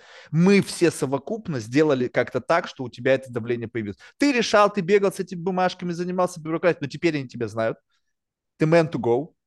То есть ты пришел тебя, а, Борис, там, ба-ба-ба-ба, на своем там этом, там, давай там, не знаю, там чаечек, там, а, кофеечек, там, тостадос, там, что-то там, расскажи про свою семью, и между Бокальчик делом, да? белого вина. ну, бокальчик белого вина в 10 утра. Ну, в общем, как-то вот так вот приблизительно. Соответственно, в какой-то момент у тебя этот leverage может появиться. И в этот момент к тебе придут люди. Как бы они скажут, слушай, а давай проект замутим какой-нибудь там, ну, в общем, вот ты как бы вот видишь, все равно, как ты говоришь, я не хочу статуса, но как ты отнесешься чисто гипотетически к тому, что этот статус может возникнуть. То есть ты как бы представляешь себе, что такое в какой-то момент, если действительно ты будешь этим двигать в этом направлении, и благодаря хорошим проектам, которые будут как-то с тобой там э, ассоциированы, у тебя может появиться этот, этот leverage на те или иные муниципальные структуры. Да, я понимаю. Ну, Ну, я, ты- я хорошо к этому отношусь. Значит, к этому, как бы, значит, так должно быть. Я пока не могу же сказать, что я точно туда приду, я знаю, что делать. Соответственно, если пока нет конкретного плана, значит, нету, нет и такой задачи. Не, ну естественно. но- Постепенно, постепенно, когда почва сформируется, тогда будет понятно, что еще можно сделать. Но ты Вариантов не боишься, много. что, что тебя это может коррумпировать? То есть как бы твою светлую душу коррупция Подожди. не захватит? Ну, коррупция не ты- в том плане, что ты будешь брать взятка, я имею в виду коррупцию в широком смысле, что в какой-то момент времени это при- при- превратится из просто помощи, да, в какой-то вот, а у меня есть leverage. То есть все, дальше я уже буду просто приходить и как бы вот этим левериджем ворошить все, что ворошится, чтобы только как бы была возможность э, дальше его использовать. Либо ты не думаешь, что ты такой человек. Знаешь, некоторые люди, как вопрос такой, Не-не-не, вот есть, подожди. да? Я нормально к этому отношусь. То есть просто это слово коррупция какое-то, на мой взгляд, не очень удачное. Наверное, это больше на лоббирование какое-то. Ну, я понимаю. То есть просто если, если тебе больше импонирует слово лоббировать интересы, что как бы в принципе является Здесь в Испании это вообще- коррупция. Это обычная история. Лоббирование для Испании это абсолютно нормально. И более того, тут я сам ищу людей, кто может мне помочь, чтобы там до кого-то достучаться. Да, а для них это нормально. Но при этом про деньги тут речь не идет вообще. То есть, как бы, если ты знаешь того-то, того-то, и он может за тебя сказать какое-то словечко, тогда у тебя все начинает куда-то продвигаться. Да, ну, допустим, к тебе кто-то пришел какой-нибудь, там, знаешь, застройщик, а там какой-нибудь есть клочок земли, а там сервитут какой-нибудь не тот, там, допустим, это там земли какого-нибудь, там, не знаю, парка, еще что-то.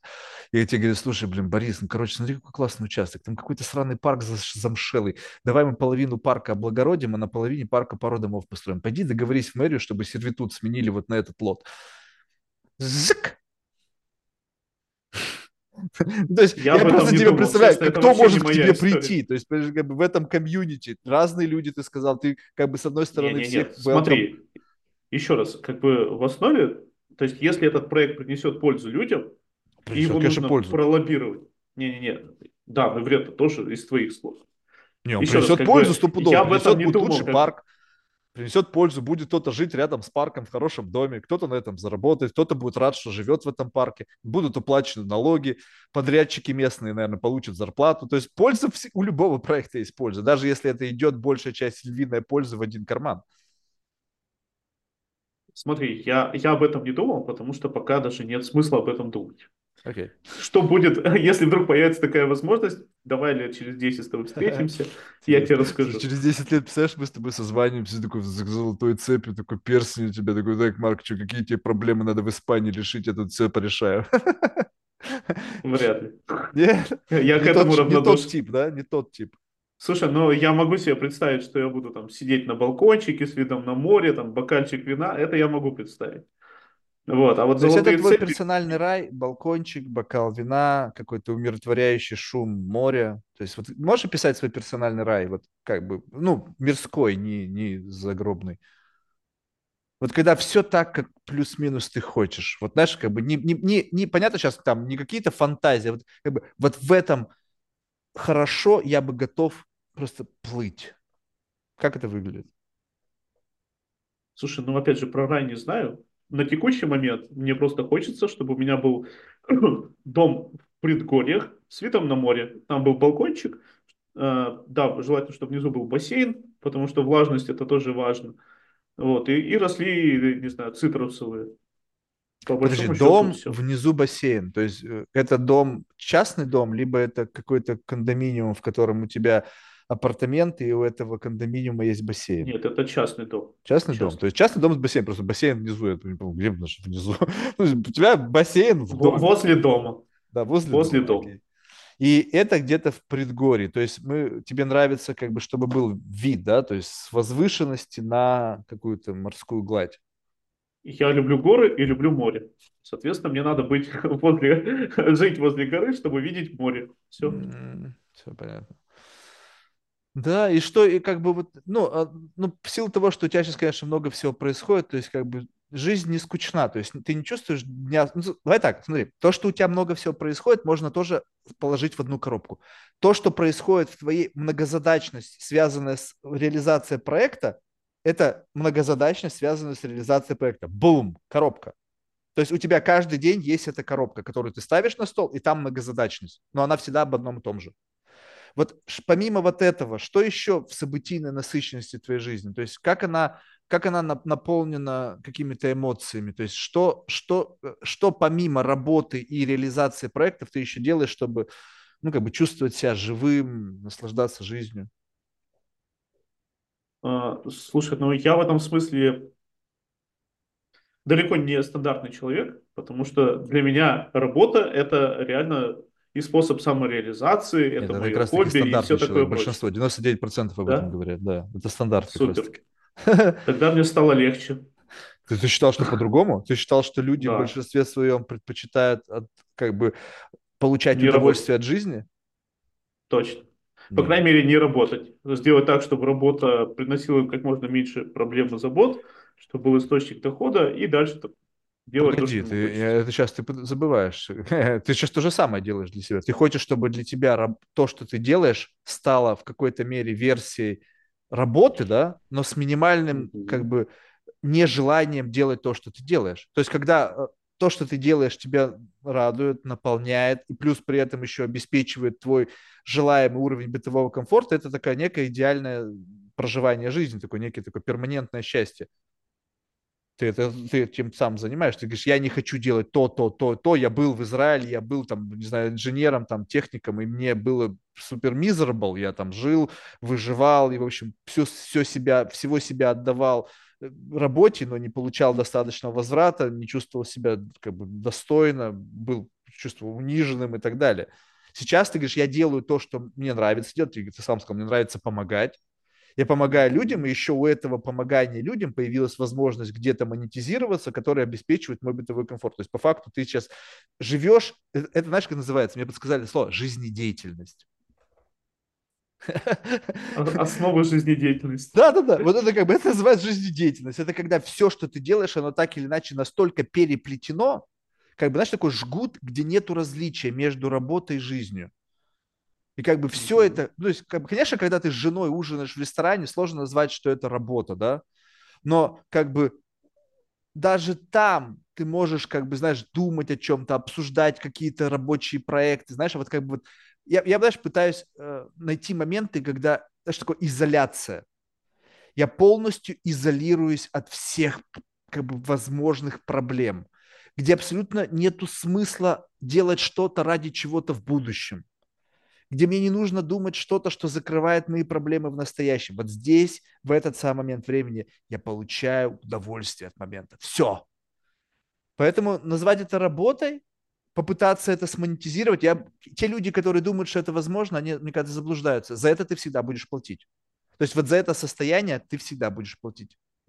Здесь в этом когда ты получаешь вознаграждение, то где-то ты все равно что-то делаешь, что-то ты как бы вынужден делать вопреки себя. Вот есть в этой работе, в которой ты сейчас делаешь, которая является твоей жизнедеятельностью, да, что-то, что ты бы хотел не делать, либо при достаточно стройной экономической модели делегировал?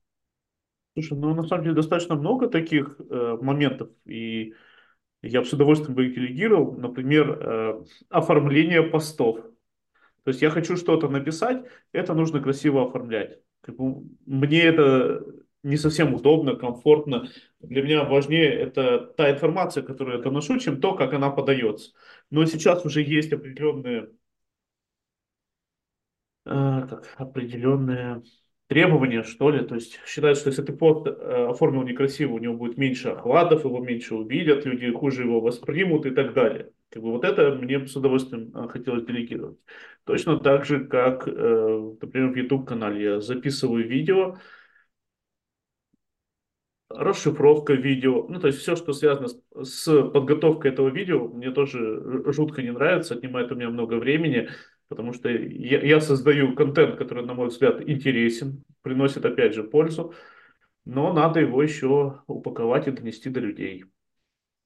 Вот, вот это получается, вот ты бы хотел так же, как я. Что-то почирикал два часа, а потом кто-то это собрал и куда-то выложил. Вот я честно тебе скажу, я просто включить, выключить. Вот понимаешь, почему мне могу это делать легко? Потому что у меня никакого ассоциированного с этим геморроя нету. Я не знаю, как люди появляются у меня. Я не вникаю в это. У меня просто появляется, окей, пим-пим, новая встреча зарегистрирована на тогда-то. Единственное, что я, чем я плачу, это временем. То есть в силу mm-hmm. того, что гигантская разница в часовых поясах, допустим, у меня была тетенька недавно она из Владивостока, представляешь себе, какой разрыв, то есть у меня бывает так, запись подкаста там в 2 часа ночи или, допустим, не знаю, там в 3 часа ночи, но сегодня более-менее, сегодня в 6 утра, но тем не менее, как бы, знаешь, ну, то есть я как бы плачу, но я и не сплю, то есть, как бы я сплю тогда, когда устал, а не то, что, знаешь, в 11 часов спать. То есть я как бы живу, бам, и пошел спать. И вот поэтому я понимаю, как это облегчает все. Если бы мне нужно было самому что-то там редактировать, куда-то там что-то выкладывать, какие-то там какой-то коммуникации согласовать, я бы, у, нет, это неинтересно. Слишком муторно. А вот чисто потрепаться... Слушай, ну ты же, ты, ты же сам все это организовал. Да, но как бы у этого есть косты. То, тебе нравится. то есть ты платишь, и дальше вопрос. У тебя есть цена, то есть кост, что необходимо. То есть, как бы, вот, допустим, как, знаешь, как это прийти в ресторан и заплатить за еду, но оказаться недовольным. Это всегда должно быть как бы вот ментальный аудит этой сделки должен работать. То есть я в этот момент, когда я знаю какие-то косты, ну это не так дорого на самом деле, но тем не менее, это все какие-то косты. Я должен как бы получать как бы достаточно удовольствия, чтобы эти косты для меня были как бы либо незначительны, потому что масштаб удовольствия как бы вот больше, чем само, ну, как, допустим, как с травкой, да, купил косяк, там ерунда стоит, да, а удовольствие офигеть сколько. Как бы, ну, то есть, ну, несоизмеримо, да, вот, также и здесь, вот, но когда то, что ты делаешь, тебя реально давит, а как бы бенефиты, которые ты получаешь, они, ну, как бы либо дашь на дашь, да, либо еще и как бы мне нужно, блин, ну я буду работать 10 лет, как бы туда-сюда. Мне недавно чувак, короче, у меня один знакомый парень есть, он, короче, ну, предприниматель, и он говорит, типа, Марк, поздравь меня, ну, я знаю давно его этого человека, он говорит, поздравь меня, первый раз за 10 лет я вышел в прибыль. Я говорю, пиздец. Конечно, тебя поздравляю, чувак. Ну, то есть я искренне тебя поздравляю. Как бы я вот как человек, который деньги на first day, как бы бизнес, у меня любые бизнесы это когда деньги. Если деньги через 10 лет, вообще не интересно. Ну, то есть как бы вообще нет. Деньги сегодня. Вот если бизнес деньги сегодня, что надо сделать? Знаю, я из того времени, когда, допустим, э, сейчас такое лирическое отступление. Когда раньше, знаешь, вот э, условно, сейчас весь интернет пестрит, мы вас научим зарабатывать деньги какие-то курсы, там какие-то девелопменты, там тебя как персоналити, который там привлекет через вагину деньги, там не знаю, как еще это делается. Раньше было как, ты брок, ну то есть нету денег. И знаешь, чуваков, слушай, чуваки, подбросьте какую-нибудь тему. Приходишь, они говорят, слушай, Марк, короче, надо что здесь надо сделать? Надо сделать вот это, вот это, и вот это, и вот это. Ты говоришь, понял. Ты делаешь вот это, вот это и вот это. Вечером пьяный говоришь, привет, Колян, слушай, спасибо, прикольная тема, все сработало, я отдыхаю, сочтемся. Вот так это работает. Потому что только так это можно в моей голове сделать. Когда мне нужно 10 лет стараться для того, чтобы получить прибыль, я, конечно, понимаю, что в конечном итоге ты можешь обогнать меня сходу. Знаешь, как бы ты 10 лет работал, ну, бам-бам, IPO, и ты миллиардер. А если нет? Угу. А, если, а если инфаркт? А если импотенция? А если лысина размера, блин, соляску? Ну, то есть, как бы, ведь все может быть. Вот ты сейчас как считаешь? Вот, вот если говорить, как бы, знаешь, вот такой escape velocity, ну, то есть мы все в какой-то мере об этом думаем, да? Какой-то такой golden ticket, да, когда вот после этого момента как бы, окей, я могу расслабиться. Как бы, все, окей. Mission accomplished в целом, моя семья в порядке, я, э, у меня есть уверенность в будущем, ну, у каждого свои горизонты, мои дети в порядке, и сейчас уже можно не рвать жопу, можно наконец начать жить. Дальше это будет какой-то инерция у этого бизнеса, да, его надо управлять, но тем не менее. Вот насколько ты можешь, ну, как бы, насколько уверен, понятно, что сейчас у тебя есть какой-то, ты можешь экстраполировать, с чего это началось и к чему это привело, но ты же понимаешь, что это экстраполирование не всегда будет двигаться в той самой, как бы, ну, как бы, как все говорят, там, как клюшка, да, там, не знаю, э, не всегда так. Вот ты сейчас, у тебя есть ощущение уверенности, что то, чем ты занимаешься, в, умножив там на какой-то x лет, приведет тебя туда, где ты бы хотел оказаться? Не все так однозначно. Смотри, на самом деле, то, то, то, что я сейчас делаю, безусловно, ведет меня к той цели, Э, которую я, э, которую я поставил. Но это не значит, что через, там, например, через год или через два я скажу, что вот то, чем я сейчас занимаюсь, больше не надо этим заниматься. Для того, чтобы прийти к той же самой цели, надо теперь делать совершенно другое. То есть я стартапер на самом деле, и я спокойно могу взять и остановить проект, если пойму, что смысла дальше им заниматься нет. Окей, okay. как ты понимаешь, вот когда пришло время нажать на стоп? Я не, я не знаю, я, я не знаю, когда, поэтому у меня всегда все, все идеи мои годами. Допустим, подкаст, окей, 10 тысяч часов. Не знаю, будет это хорошо, будет это плохо, не писать. Но я, но я раньше, чем через 10 тысяч часов не соскочу, потому что считаю, что как бы я не знаю, где достаточно. Может быть, я зассал, знаешь, вот как бы, о, сука, такой, лень стала. А может быть, нужно было чуть-чуть пушнуть себя еще, чтобы вот как бы момент это, и ты чуть-чуть не дотянул, и, и это время просрал, и до, до того, что хотел, не дотянулся. Вот как вот ты внутри себя, как предприниматель, как стартапер, понимаешь, когда пришло время рубить с плеча? Слушай, ну это уже мои, мои собственные, ну не то чтобы разработки, мои собственные стратегии. А, я, во-первых, с, с, плеча, с плеча никогда не рублю. А, и вообще я стараюсь работать сразу с несколькими проектами, всего того, что, во-первых, у меня энергии достаточно много, а во-вторых, у меня есть моя уникальная способность, что я умею очень быстро переключаться между проектами. То есть это не в ущерб. Когда говорят, что надо заниматься чем-то одним, я не могу заниматься чем-то одним. Мне надо, условно, пять. Вот тогда я себя чувствую хорошо.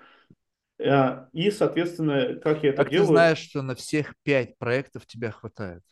Но ну, представь себе, что вот один, если такой dedicated к какому-то проекту, всю силу, всю свою энергию, ты сказал, что у меня много ее. Но вот, может быть, это вот и нужно, вот этот вот необходимый а если такой... инфаркт? А? А если инфаркт говорит? А, то есть это, это такой просто рациональная диверсификация разных направлений бизнеса в надежде, что какой-нибудь из них выстрелит. То есть уверенности нет вообще ни в чем, и это просто такой как бы гессинг. Я пытаюсь, я проверяю гипотезы. Ну, нет, не, не совсем так. Еще раз, мне комфортно работать сразу с большим количеством проектов. Вот лично мне так комфортно. Я пробовал работать с одним, но я не могу. То есть бывает, что проект упирается в какую-то стену. То есть ты пока не можешь найти решение. И получается, что я теперь э, ничем другим не занимаюсь и сижу и думаю, как мне эту стену сломать.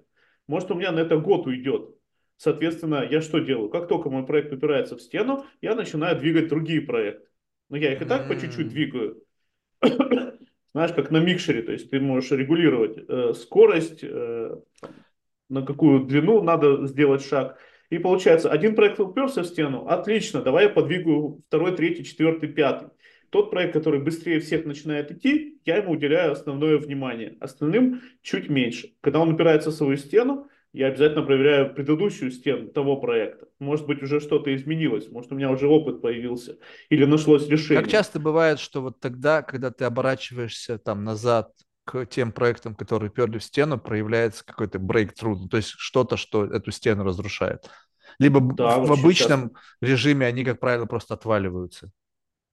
А, вот если эта стена не отваливается, то я этот проект останавливаю. То есть, если прошло достаточно много времени, и я, например, понял, что нет смысла эту стену форсировать, у меня есть куча других проектов, которые с большей вероятностью выстрелят, то я такой, ну окей, все, дружище, спасибо. Есть проекты, да, но сколько из тех проектов, вот просто если взять как бы за 100% количество всех проектов, в которых ты участвуешь, и есть проекты, которые уперлись в стену, ты ну, в рамках своего как бы, пере, быстрого свитчинга на другой, более динамично развивающийся проект двинулся вперед, потом ты, прежде чем срубить, как ты сказал, я не люблю, ты делаешь такой чекап, смотришь там, живое, не живое, шевелишь.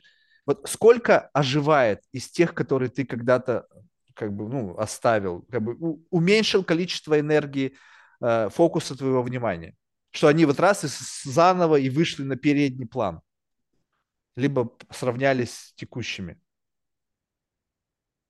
Ну, слушай, на самом деле, наверное, таких нет случаев. Ну Если вот. я такой Все, ну это, посчитал, это нормальный что... ответ. То есть, как правило, как только ты упираешься в, ступень, в какую-то в стену, выявляется другой лидер, ты начинаешь, ну, прилагаешь больше усилий лидеру, потому что более стремительное развитие, следующая ступень и так далее. То есть всегда отваливаются те, в которые ты уперся. Мне просто любопытно с точки зрения просто самой механики.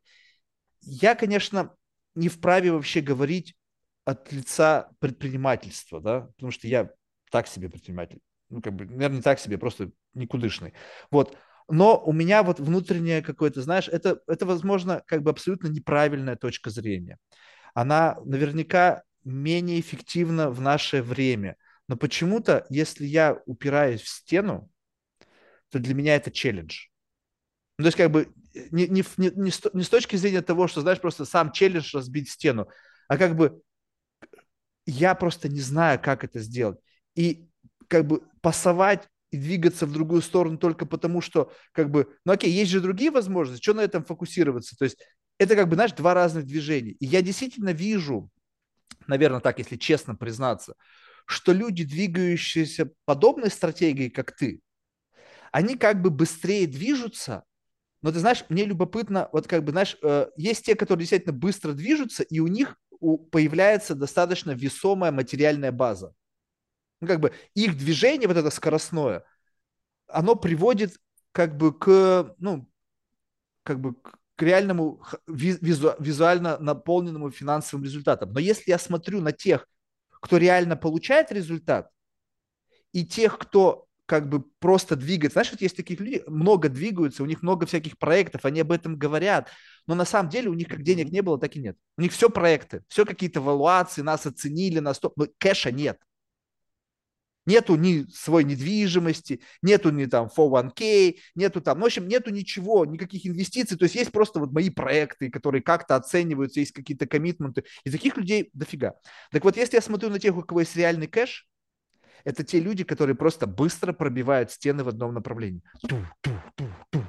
Они не то, что постоянно перепрыгивают с одной темы на другую, они в рамках своего направления почему-то умеют лучше, чем я, находить выходы из тупиковых положений, но двигаясь в одной траектории. Представляешь себе, что у тебя есть какой-то прогресс. Ну, то есть ты потратил какое-то количество времени в, направ- в одном направлении. Это твой, как бы, это твой текущий net profit. Совокупное количество знаний, который, если даже нету денег, да, то есть и количество какого-то какого зоны незнания. Дальше что происходит? Если ты уходишь в другую сторону, ты как бы начинаешь двигаться, понятно, что у тебя есть накопленный опыт предыдущего, но не факт, что ты не упираешься ровно там же. То есть у каждого проекта просто есть какая-то вот стена, в которую для того, чтобы перейти, у тебя просто не хватает скилла какого-то это контринтуитивно звучит, но представь себе, что неважно, чем ты занимаешься, просто как, как бы горизонт упора, упора в стену, оно может быть по-разному, но это всегда об одном и том же. Как бы ты, о, я здесь вышел на другую, и ты снова встал. Почему? Потому что, может быть, индустрия, волна пошла, хайп, раз и под, под, под, подняла. Да? Вот тебе реальный пример. Очень недавно. Меня просто очень ярко иллюстрирует эту ситуацию. Был на подкасте чувак. Он на Кикстартере поднял, то есть не то чтобы это какая-то выдумка, я реально зашел на страницу, два с половиной мульта долларов на каком-то проекте, проекте создания книги. Они попали вот приблизительно так же, как ты, что позволило тебе, ну только там был ковид, а не массовая релокация там людей в страхе, что их там призовут. Вот, и они сделали хорошо маржинальный продукт, я ему сказал, как маржа была? Ну, то есть, как бы нормально? Он говорит, нормально. Я говорю, окей. Я говорю, слушай, ну, блюпринт сделали? Ну, то есть, как бы скопировали. Теперь можно это масштабировать, когда на Kickstarter, знаешь, два с половиной, два с половиной. Он говорит, попробовали, нихуя не вышло. А что не получилось? Ну, а время-то не то, понимаешь? Вот как бы, ну, вот там была волна, вот какая-то истерия, что все пойдет хаос, а у них книга была о том, как выжить там после апокалипсиса, иллюстрирована, который подарком люди дарили. Ну, то есть понятно, откуда вот это вот инцентивы, да, были. Соответственно, не имея этого контекста, случая, да, времени, вот этой, то ты не получил искомого результата. Соответственно, у каждого проекта, мне кажется, есть какой-то, знаешь, такой временной трэш-холд, когда ты успеваешь пробежать что-то, пока тебя не накрыло. И где-то ты дальше забежал, где-то быстрее, но ты как будто бы упираешься всегда в одно и то же. Вот как бы вот, вот это твоя проблема в целом. Неважно, чем ты будешь заниматься, пока ты не научишься просто в принципе преодолевать стену, то эта цена всегда будет в тот или иной момент времени. Вот нет, нет такого ощущения? Ну, во-первых, я с тобой тут соглашусь, что такая вообще проблема в целом существует. Но я не думаю, что я отношусь к категории людей, которые создают проекты, э, проекты, проекты, проекты. Э, у меня немножко другая стратегия, потому что да, я об этой проблеме знал, и я бы не хотел бы быть таким человеком. Как бы у меня есть то, что приносит мне денег здесь и сейчас. Вот, и есть проекты, которые могут выстрелить в будущем. Потому что ну, как бы мне неинтересно зарабатывать деньги здесь и сейчас. Это нужно делать э, разным количеством способов. Ну, в смысле, только зарабатывать деньги э, здесь и сейчас. Мне хочется создавать что-то такое, что может прямо гораздо, ну, может бабахнуть. Да, но почему ты считаешь, что то, что ты делаешь здесь и сейчас, при приложении тех усилий, которые ты тратишь на сторонние проекты, не бабахнет прямо вот у тебя под ногами? Ну, то есть, вот ну, представь себе, вот у меня вот, я, непонятный мне вопрос. Вот есть у меня, допустим, было какое-то количество людей на подкасте девочка. У нее была какая-то трансформация, и, значит, ее, в ее пред, предпоследней трансформации она сказала, что она фандрейзер.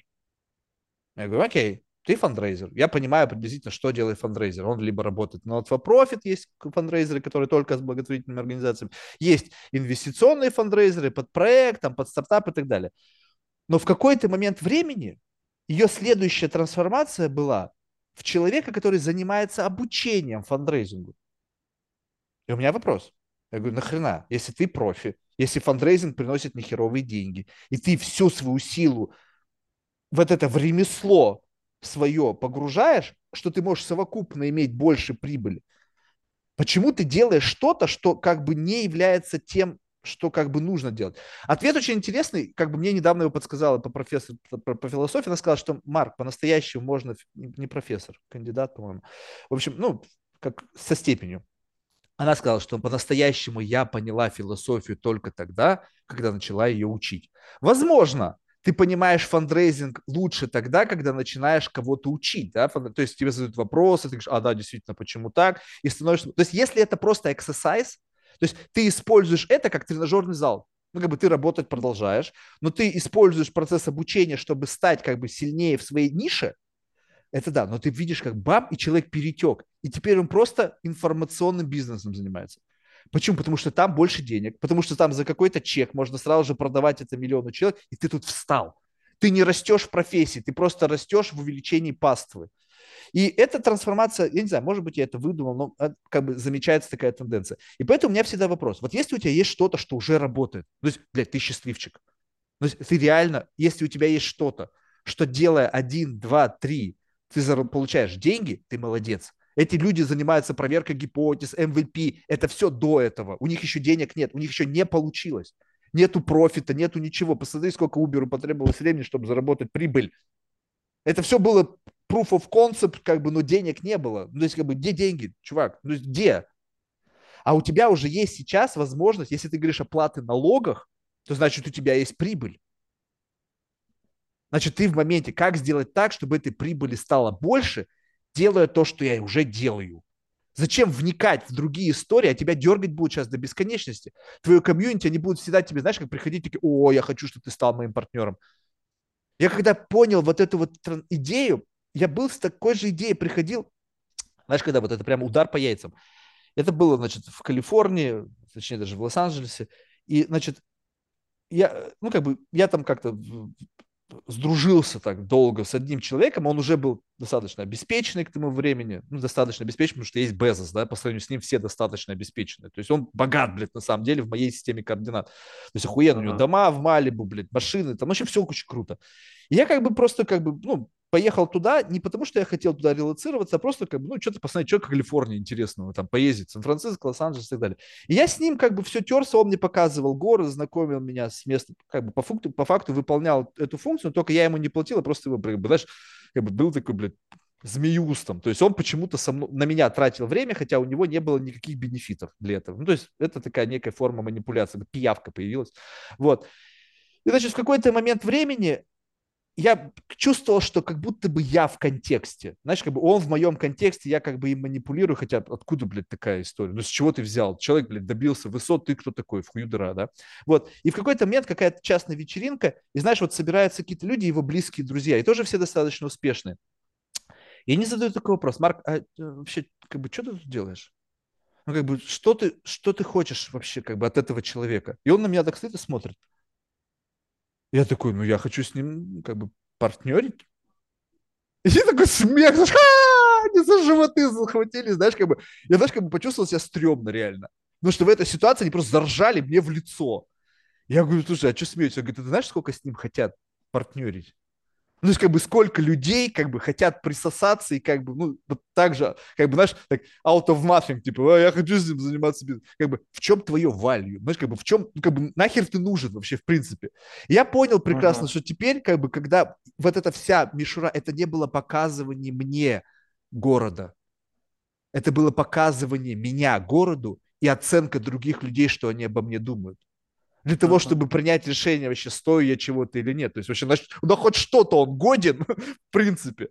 И вот в этот момент представляешь себе, что таких вот условно, сейчас ты это условно тот чувак, потому что у тебя уже есть сегрегация, паста, вот это там твои бы, люди, которые, ты уже в лидерах каких-то. Ты представляешь себе, сколько сумасшедших идей у тех людей, которые хотят с тобой запартнериться? Они будут тебе рассказывать историю. О, у меня классная идея, ты посмотри, да-да-да-да-да-да. Но они все будут как бы надеяться на то, что ты в какой-то мере станешь тем способом решения их чудо мечты. Потому что если у меня все хорошо, вот у меня есть бизнес, который обеспечивает весь тот материальный комфорт, который у меня есть. Ты думаешь, я ищу партнеров? Мне нахер они нужны. Мне все хорошо. Зачем мне нужен партнер? Мне предлагают постоянно, знаешь, какие письма пишут? О, мы видели там ваши там, мы предлагаем инвестировать. Я говорю, зачем мне инвестирование? Я никогда в жизни не брал инвестирование. У меня так все хорошо. Вы можете увеличить, брат. Я говорю, зачем? Я его не съем. Мне нет, не, не на что оборачивать. Я могу купить себе, не знаю, Бугатти, ну окей, но я ездить не буду, потому что я очкую скорости. Я говорю, что я с этими деньгами буду делать? Вот ты не боишься, что вот тебя раздергивают сейчас, вот предлагают тебя в проекты? А ты, наверное, все равно как бы человек, ну, я понимаю, что ты очень скромный, но когда ты ощущаешь, что тебя кто-то зовет, насколько ты, ну, тяжело тебе сказать нет? Ну вот, как бы, ребята, у меня нет времени на это, на вашу классную идею. То есть, может быть, тебя раздергивают, и в этот момент, когда тебя раздергивают, предлагают тебе возможность участвования в каком-то количестве проектов, ты забываешь о том, что действительно кормит тебя. Вместо того, чтобы это развивать, ты распыляешься. Может быть, не так, это гипотеза. Я, скажешь, Марк, ты ошибаешься. Я могу ошибаться. Слушай, ну то, что меня раздергивают, это точно. Mm-hmm. Вот. Но просто я сейчас нахожусь на той стадии, когда как бы, это хорошо, что меня раздергивают.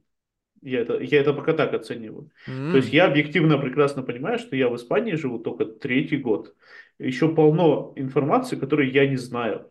И я пока не чувствую абсолютно полной уверенности, что все, все будет идеально. То есть по-прежнему это все растет, э, э, растет хорошо, но куда это вырастет, пока это тоже до конца не ясно. Никто ничего подобного в Испании не делал. То есть я первооткрыватель в этой, э, в этой в смысле, ничего такого подобного не делал? То есть ты хочешь сказать, что там никто не занимается построением комьюнити? Я, по-моему, слышал уже, что кто-то даже мне из гостей говорил, что они там где-то тоже строят какие-то комьюнити в Испании. Ну, может быть, я ошибаюсь, может быть, я не приснился. Но... Не, ну какие-то комьюнити, может, и строят, но вот именно вот, вот в таком контексте, именно для стартаперов, ну нет, по крайней мере, я об этом не знаю. Для mm. айтишников знаю, есть такое, а вот для стартаперов... А чем айтишники от стартаперов отличаются? Но айтишники это те, в основном, кто работают в стартапах. Это разработчики, ну, давай, А, то есть ты далее. работаешь больше с предпринимателями, да? То есть как бы Да, стартапер-предприниматель. То есть люди, которые сами занимаются построением бизнесов, а не работают в чужих бизнесах. да, верно. То есть эти люди, у них уже есть готовые бизнесы. Либо они хотят эти бизнесы. Потому что стартапер это у тебя ничего нет. У тебя есть идея, либо какой-то MVP, да? Вот моя аудитория– это мужчины 35-44 года, как правило, те, у которых уже был бизнес, а, например, в России или, или в, той, в другой стране, из которой они приехали. И, э, скорее всего, и чаще всего, они захотят запустить бизнес здесь. И так как они сюда переезжают по стартап-визе, то одно из требований заключается в том, что нужно зарегистрировать здесь свой бизнес и как минимум показать оборот. То есть, окей, хорошо, не каждый запустит свой проект здесь, но, оборот. А теперь, ребятушки, давайте крутить деньги по кругу. Жик, и комьюнити здесь тоже может работать, да? Типа, ты покупаешь у меня, я покупаю у тебя, потом я покупаю у Коли, и у нас у всех нехеровые обороты. Ну, и это тоже. А, все понятно. Ну, то, ну видишь, как бы, все это мы тоже в свое время играли. Я понял. Ну, ладно. Да, тогда это понятно, как это работает. Ну, то есть отсюда и ценностная система ценностного обмена возникает. Типа, мне, чтобы нужно, тебе Мгм. нужно что-то показывать. Раз у тебя это нет, мы можем тебе дать это. Как бы ты будешь частью нашей. А как бы а вот за это вот входной билет вот в эту историю какой? То есть потом обязательство следовать тем же самым, грубо говоря, э, как бы, ну, какому-то внутреннему кодексу чести? Да нет никакого кодекса чести. То есть э, вначале, э, в какой-то момент э, в комьюнити были крики, то там, ущемляем помогаторов, которые типа вовсе не помогаторы. Вот. Ну, то есть мы боролись, по сути, с рекламой. Вот. Сейчас в комьюнити остались те люди, которые, по крайней мере, по той информации, которая у нас есть, бескорыстно делятся своей информацией, которая полезна для всех. Не, ну информация понятна. Я, я сейчас про обороты, то есть как бы когда мы деньги Смотри, вращаем по про, кругу. про обороты там тоже есть разные истории. То есть пока еще нет такого спроса, что, блин, срочно мне надо деньги погонять, пожалуйста, кто мне поможет. Но да, ты абсолютно прав, я предвижу, что это случится. Просто А, то есть это пока еще не работает как модель рабочая. А, понятно. Я Нет, просто думал, уже работает. Нет, нет, нет. Это, это в будущем, потому что это особенности стартап-визы. Вначале люди приезжают, первый год они могут, в принципе, вообще ничего не делать, потом им нужно будет зарегистрировать свой бизнес, и потом а, к окончанию третьего года нужно показывать обороты. Соответственно, обороты могут постепенно расти, и, как правило, на третий год только их это сильно озадачит. А кредиты под оборотные средства в Испании дают? Смотри, вообще дают, но я глубоко в эту тему не погружался. Не, ну просто здесь может быть бизнес. То есть если есть какой-то комьюнити стартаперов, да, которые по факту еще вообще ничего не собираются делать, можно создать искусственные бизнесы, которые будут гонять одну и ту же сумму, создавая у всех как бы некие, как бы, ну, чтобы в налоги много не било, такую крошечную прибыль. Мы же стартапы, стартап же может показывать крошечную или негативную даже, ну, как бы у нас может быть Может. убытки, да, и вот это, и, но под оборотные средства брать живой, живые деньги, и потом из этих денег что-то все вместе в складчину реально построить, чтобы из этого можно было потом как бы всем заработать, вот тут уже как бы идея для как бы человека, который может возглавить этот enterprise. Смотри, я примерно об этом думал, но тут нужно досконально разобраться в налогах в Испании, потому что они идут по прогрессивной шкале, и если обороты пойдут очень хорошие, а прибыли будет мало, то у тебя все равно Подожди, ставка... стартаперы, это идеально работает для стартапов. Ты посмотри на все великие стартапы. Amazon, Uber. Сколько у них не было прибыли? Стартап Нет, идеально подходит понятно. для этого. У нас нету прибыли, ребята, мы не выходим как бы just break even. Без штанов остаемся почти каждый раз. Если, как бы, но вопрос в том, что тут нужен опыт. Тут вам нужны люди, которые работают в налоговой, в системе налогообложения, реально налоговики, которые работают в Испании. Сами вы эту систему не хакнете. Ну, может быть, в конечно, Ну, ты Я не поверишь, всегда... но работа... Да-да. Извини, я перебью сразу, ладно? Да. Мы ведем работу в этом направлении. М. У меня супруга учится на налогового консультанта здесь, в А, университете, поэтому время. Ну, нужно время. во, вот это инвестиции. Вы как бы, вот видишь, образование как некая я понимаю, то есть есть какая-то логика движения. Что мне нужно сделать, чтобы прийти туда, куда я должен прийти? Окей, мне нужно в свое время отправить жену учиться на налогового аналитика или налогового консультанта. Вот оно. Вот так вот я смотрю, как люди говорят о стратегии.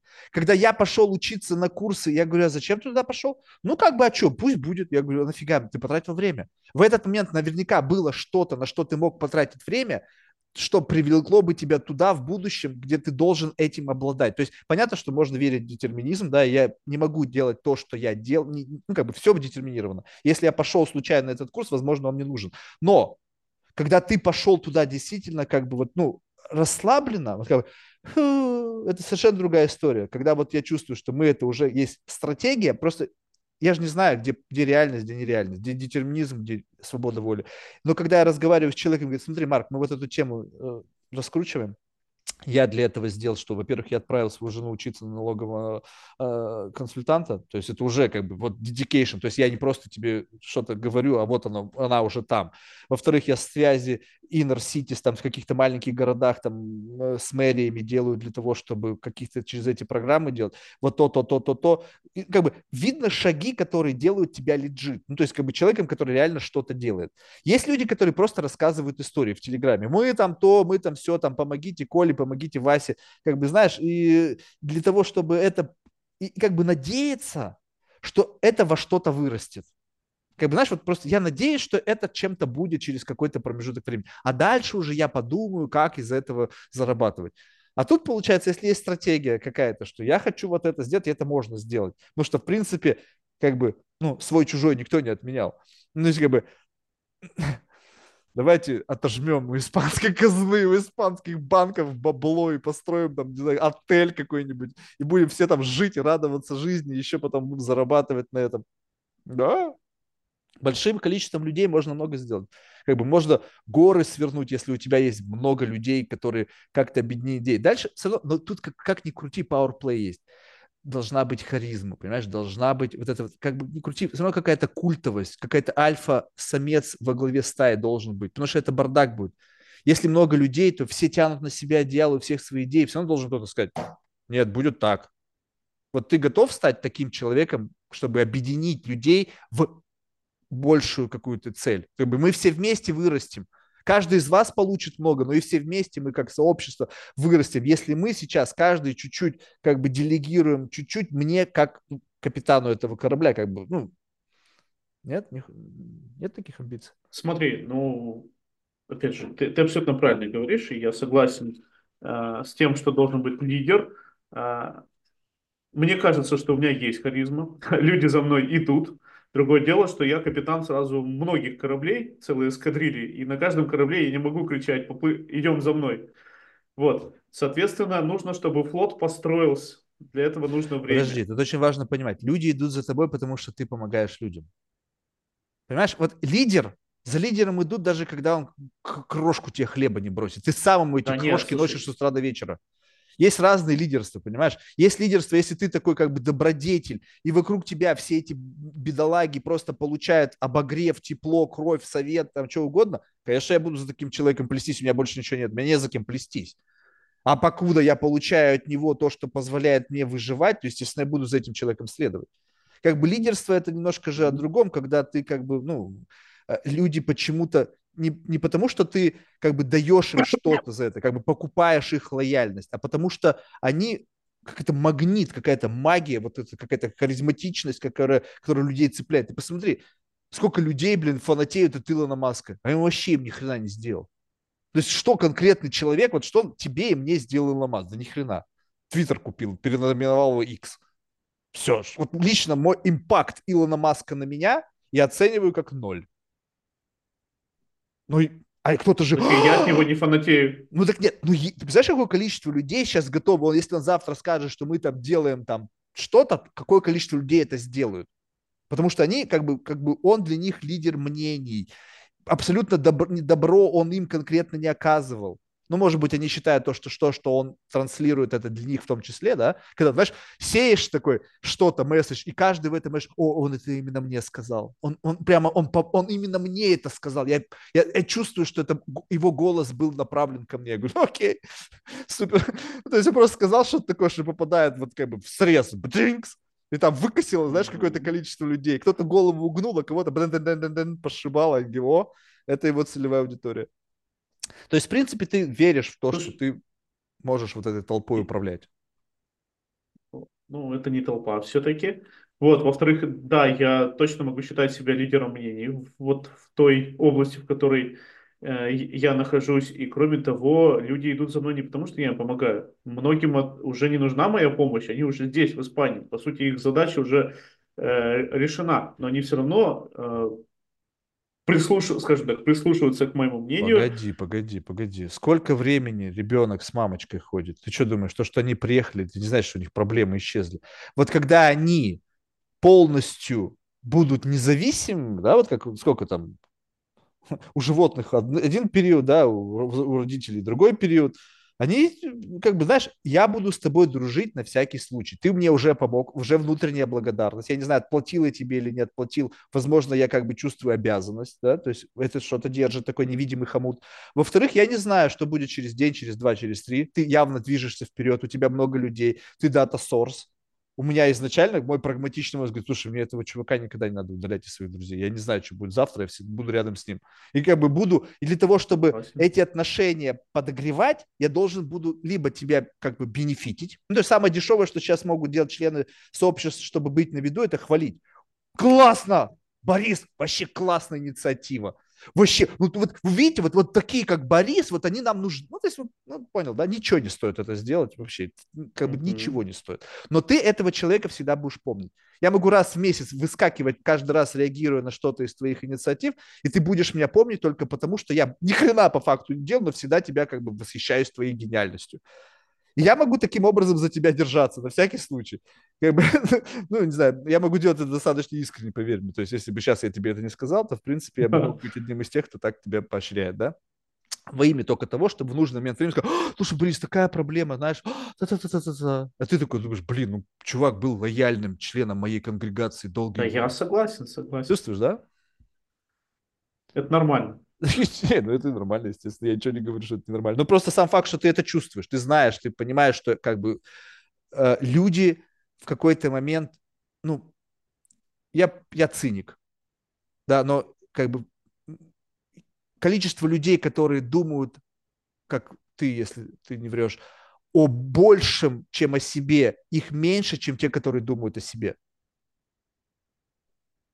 Ну, каком-то мы находимся в эквилибриуме, потому что как бы мы до сих пор живы, да, то есть как-то количество людей в нашей экосистеме, оно правильное, да, то есть оно как бы количество тех и других на нужном месте, но сам факт того, что как бы вот, вот эта вот идея того, что ты людей ведешь, а как бы, безусловно, там как бы твоя э, это твой вклад, и это не, не родилось на пустом месте от твоего бездействия, просто смотрите, какой классный, да. Безусловно это, но ты как бы вот, как будто бы для следующего рывка, когда люди должны быть смотивированными больше, знаешь, как вот, вот тебе банальная история, ты человек из Челябинска, представь себе, ты с кем-нибудь дружишь там, ну, Окей, привет, там, вечеринки, клубы, ну, не знаю, чем вы там увлекались, походы в кино, в галерею, там, не знаю, ну, в общем, люб, твой типичный, и в окружении твоем есть какое-то количество людей, которые всегда с тобой. На все вот эти вот условно не требующие большого самопожертвования увеселительные мероприятия. Ну, может быть, в случае случая там надо помочь там переехать, бабушку перевести. Или там, ну, какую-то такую мелочь они тебе как бы оказывают как бы в рамках вот этого системы ценностного обмена. Но один раз ночью, знаешь, ты звонишь, говоришь, слушай, знаешь, у меня там что-то произошло, э, поехали со мной, но, но там могут подстрелить. Сколько из тех, кто как бы с тобой готовы были пойти в клуб, в ресторан, туда поедут. Наверное, поедут не все. Так вот, когда ты поднимаешь людей на создание больших проектов, где есть риски, персональные риски. Когда рисков нету, мы все классно делаем. Что-то надо делать. А, нужно иногда лайк, лайкать меня раз в год, чтобы чтобы получить какой-то результат. Либо нужно что-то сделать, нужно написать строчку кода, нужно сделать там какой-то постик оформить, нужно сделать это. Уже так, ой, извини, как бы я как бы чарджу там, не знаю, там 5 баксов за это. Говоришь, ну, понятно. То есть тогда, когда тебе нужна была моя помощь, я делал это бескорыстно, ты как бы ее с удовольствием брал. Теперь, когда я тебе предлагаю возможность что-то сделать для общего дела, и ты там получишь свою краюшку хлеба, когда это как-то вырастет, ты начинаешь меня чарджить, вот здесь вот. И тут как будто бы вот эта харизма у людей, которые как-то умеют управлять толпой и заставлять их делать что-то во имя идеи. Как бы, знаешь, вот это вот умение толпой двигать во имя идеи, когда они реально вовлечены в это. Я видел людей, которые заморачивали людей не то, чтобы работать бесплатно, они были идейными, как бы, знаешь, как бы рабами. Они прямо, «А! что ты делаешь? Я говорю, да там я работаю на проекте. Я говорю, что за проект? Я говорю, ты прям как бы, о, ну там вот я пишу, там мы там с партнерами решили собраться, там, короче, такой проект классный, короче, моя роль написать код. Я говорю, а что они делают? А говорит, ну один там занимается маркетингом, другой там инвестиции ищет. Я говорю, ну понятно. То есть ты один работаешь, один ищет инвестиции, другой занимается маркетингом. Он говорит, нет, ну они же тоже тратят на это время. Я говорю, вот я сейчас вижу, что ты тратишь время.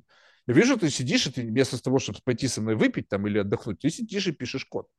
Давай позвоним Коле и спросим, просто ради. Типа, Колян, пойдем бухнем. Что он скажет? Звоним? Говорит, да, конечно, какие проблемы, все. То есть, ты понимаешь, ты, ты увидел разницу? между тем, что делаешь ты, и что делает он. Он просто офигенно тебе прикатал, зародил тебе идею. Как бы, тут всегда очень важно понять, кто реально делает что-то. То, что маркетинг важен и поиск инвестиций важен, я не отрицаю это. Но без чего это все не может существовать? Без какого-то корнстоуна, вот как бы без какого-то ядра. И, соответственно, если ты являешься вот этим ядром, а все остальные как бы паразиты, то это молодец. А если ты просто как бы пытаешься спаразитировать на ком-то, да, то здесь нужно умение это делать. Как заморочить талантливого кодера, писать для тебя тысячи строк кода бесплатно в его свободное время. Вот, вот это вот как бы я говорю о лидершип. Вот это вот, вот, вот в этом ключе я вижу лидершип, когда ты заразил идеей, нашел нужных людей и заморочил их делать то, что нужно делать, пока у тебя нет достаточных ресурсов, чтобы им платить. Как бы за деньги все могут. О, у тебя сколько надо денег? Ну давай, дайте мне денег, я найму рабочих и буду платить им в соответствии с ценами по рынку. Я говорю, красавчик. Я говорю, здорово. Типа, супер, дайте мне денег, я найму, не знаю, там, инженеров, я найду э, подрядчиков, я найду геологов, я построю дом. А, и дайте мне еще денег, чтобы я купил землю на Манхэттене, я построю охуенный дом. Такие, супер! Марк, ты классный бизнесмен. Осталось только, чтобы, блин, мы как бы дали тебе денег, да. И вот стартап-предприниматели нынешней волны, они рассуждают точно так же. Так, ну, значит, нам нужно снять офис в Москва-Сити. Так, мне нужно нанять 20 человек, народ, 50 кодеров. Там, я говорю, офигительно. Раньше так не работало. Раньше я должен прийти и сказать, слушай, я вот это уже работает у меня, вот это, вот это, вот это, вот это работает, дай мне денег, я хочу сделать что-то больше. Вот тогда еще, ну тогда деньги давали под почку, либо под квартиру. Поэтому, не знаю, вот лидер, мне кажется, в настоящее время это тот, который способен в хорошем смысле заморочить людей, делать на что-то, и главное, вот не быть мошенником. Хуже всего, когда ты заморочил, собрал сливки и всех кинул. А когда ты заморочил, но это реально дело, который ты не бросишь, потому что ты уперся в тупик. Я бы, о, ребята, извините, что-то тупик. И все таки бум.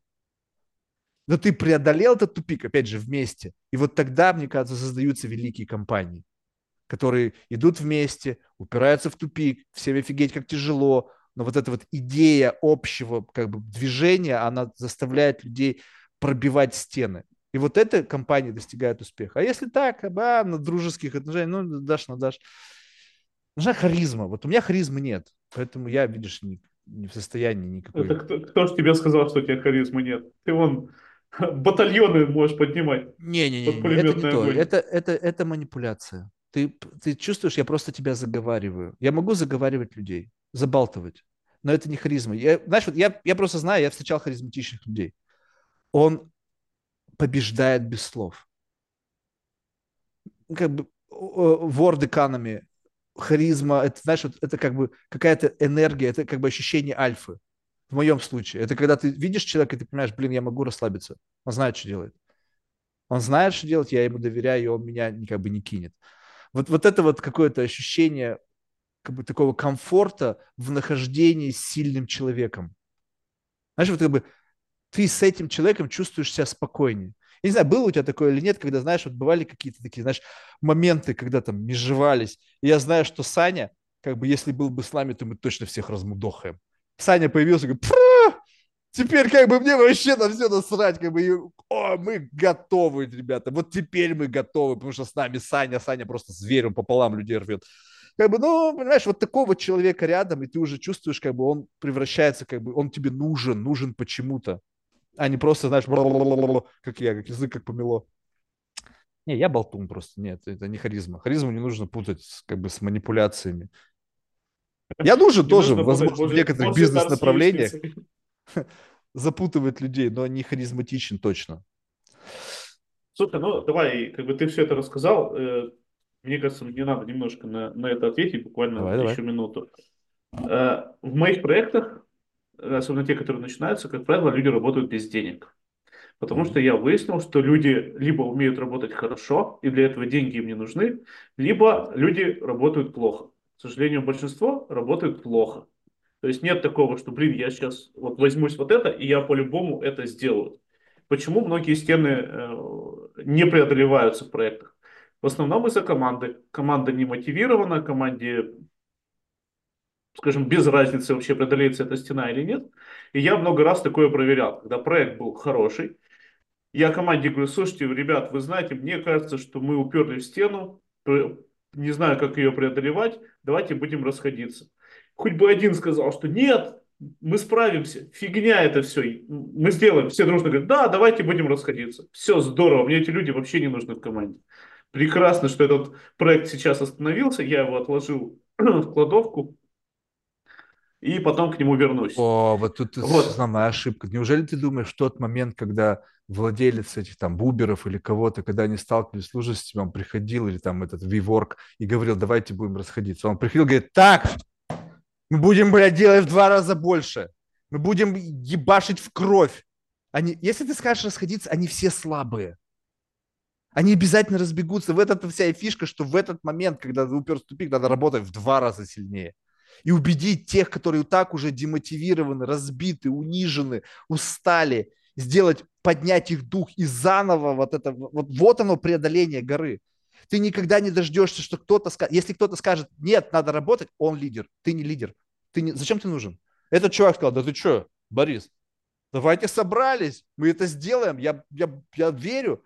Вот, вот это лидер, вот как его легко распознать, потому что в момент, когда все посанули, он нет.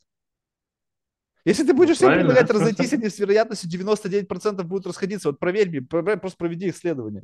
Не всегда, понимаешь, не всегда. Все равно бывают случаи, когда скажут, да херня все это, да справимся, как бы работаем, все А, то есть ты перекладываешь ответственность за принятие решений. А, ну вы же сами Не, подожди, продолжать. должна быть сильная команда, я абсолютно уверен в этом. Да, должен быть лидер команды, но и в команде должны быть люди, которые могут выражать свое мнение, отличающееся от мнения лидера.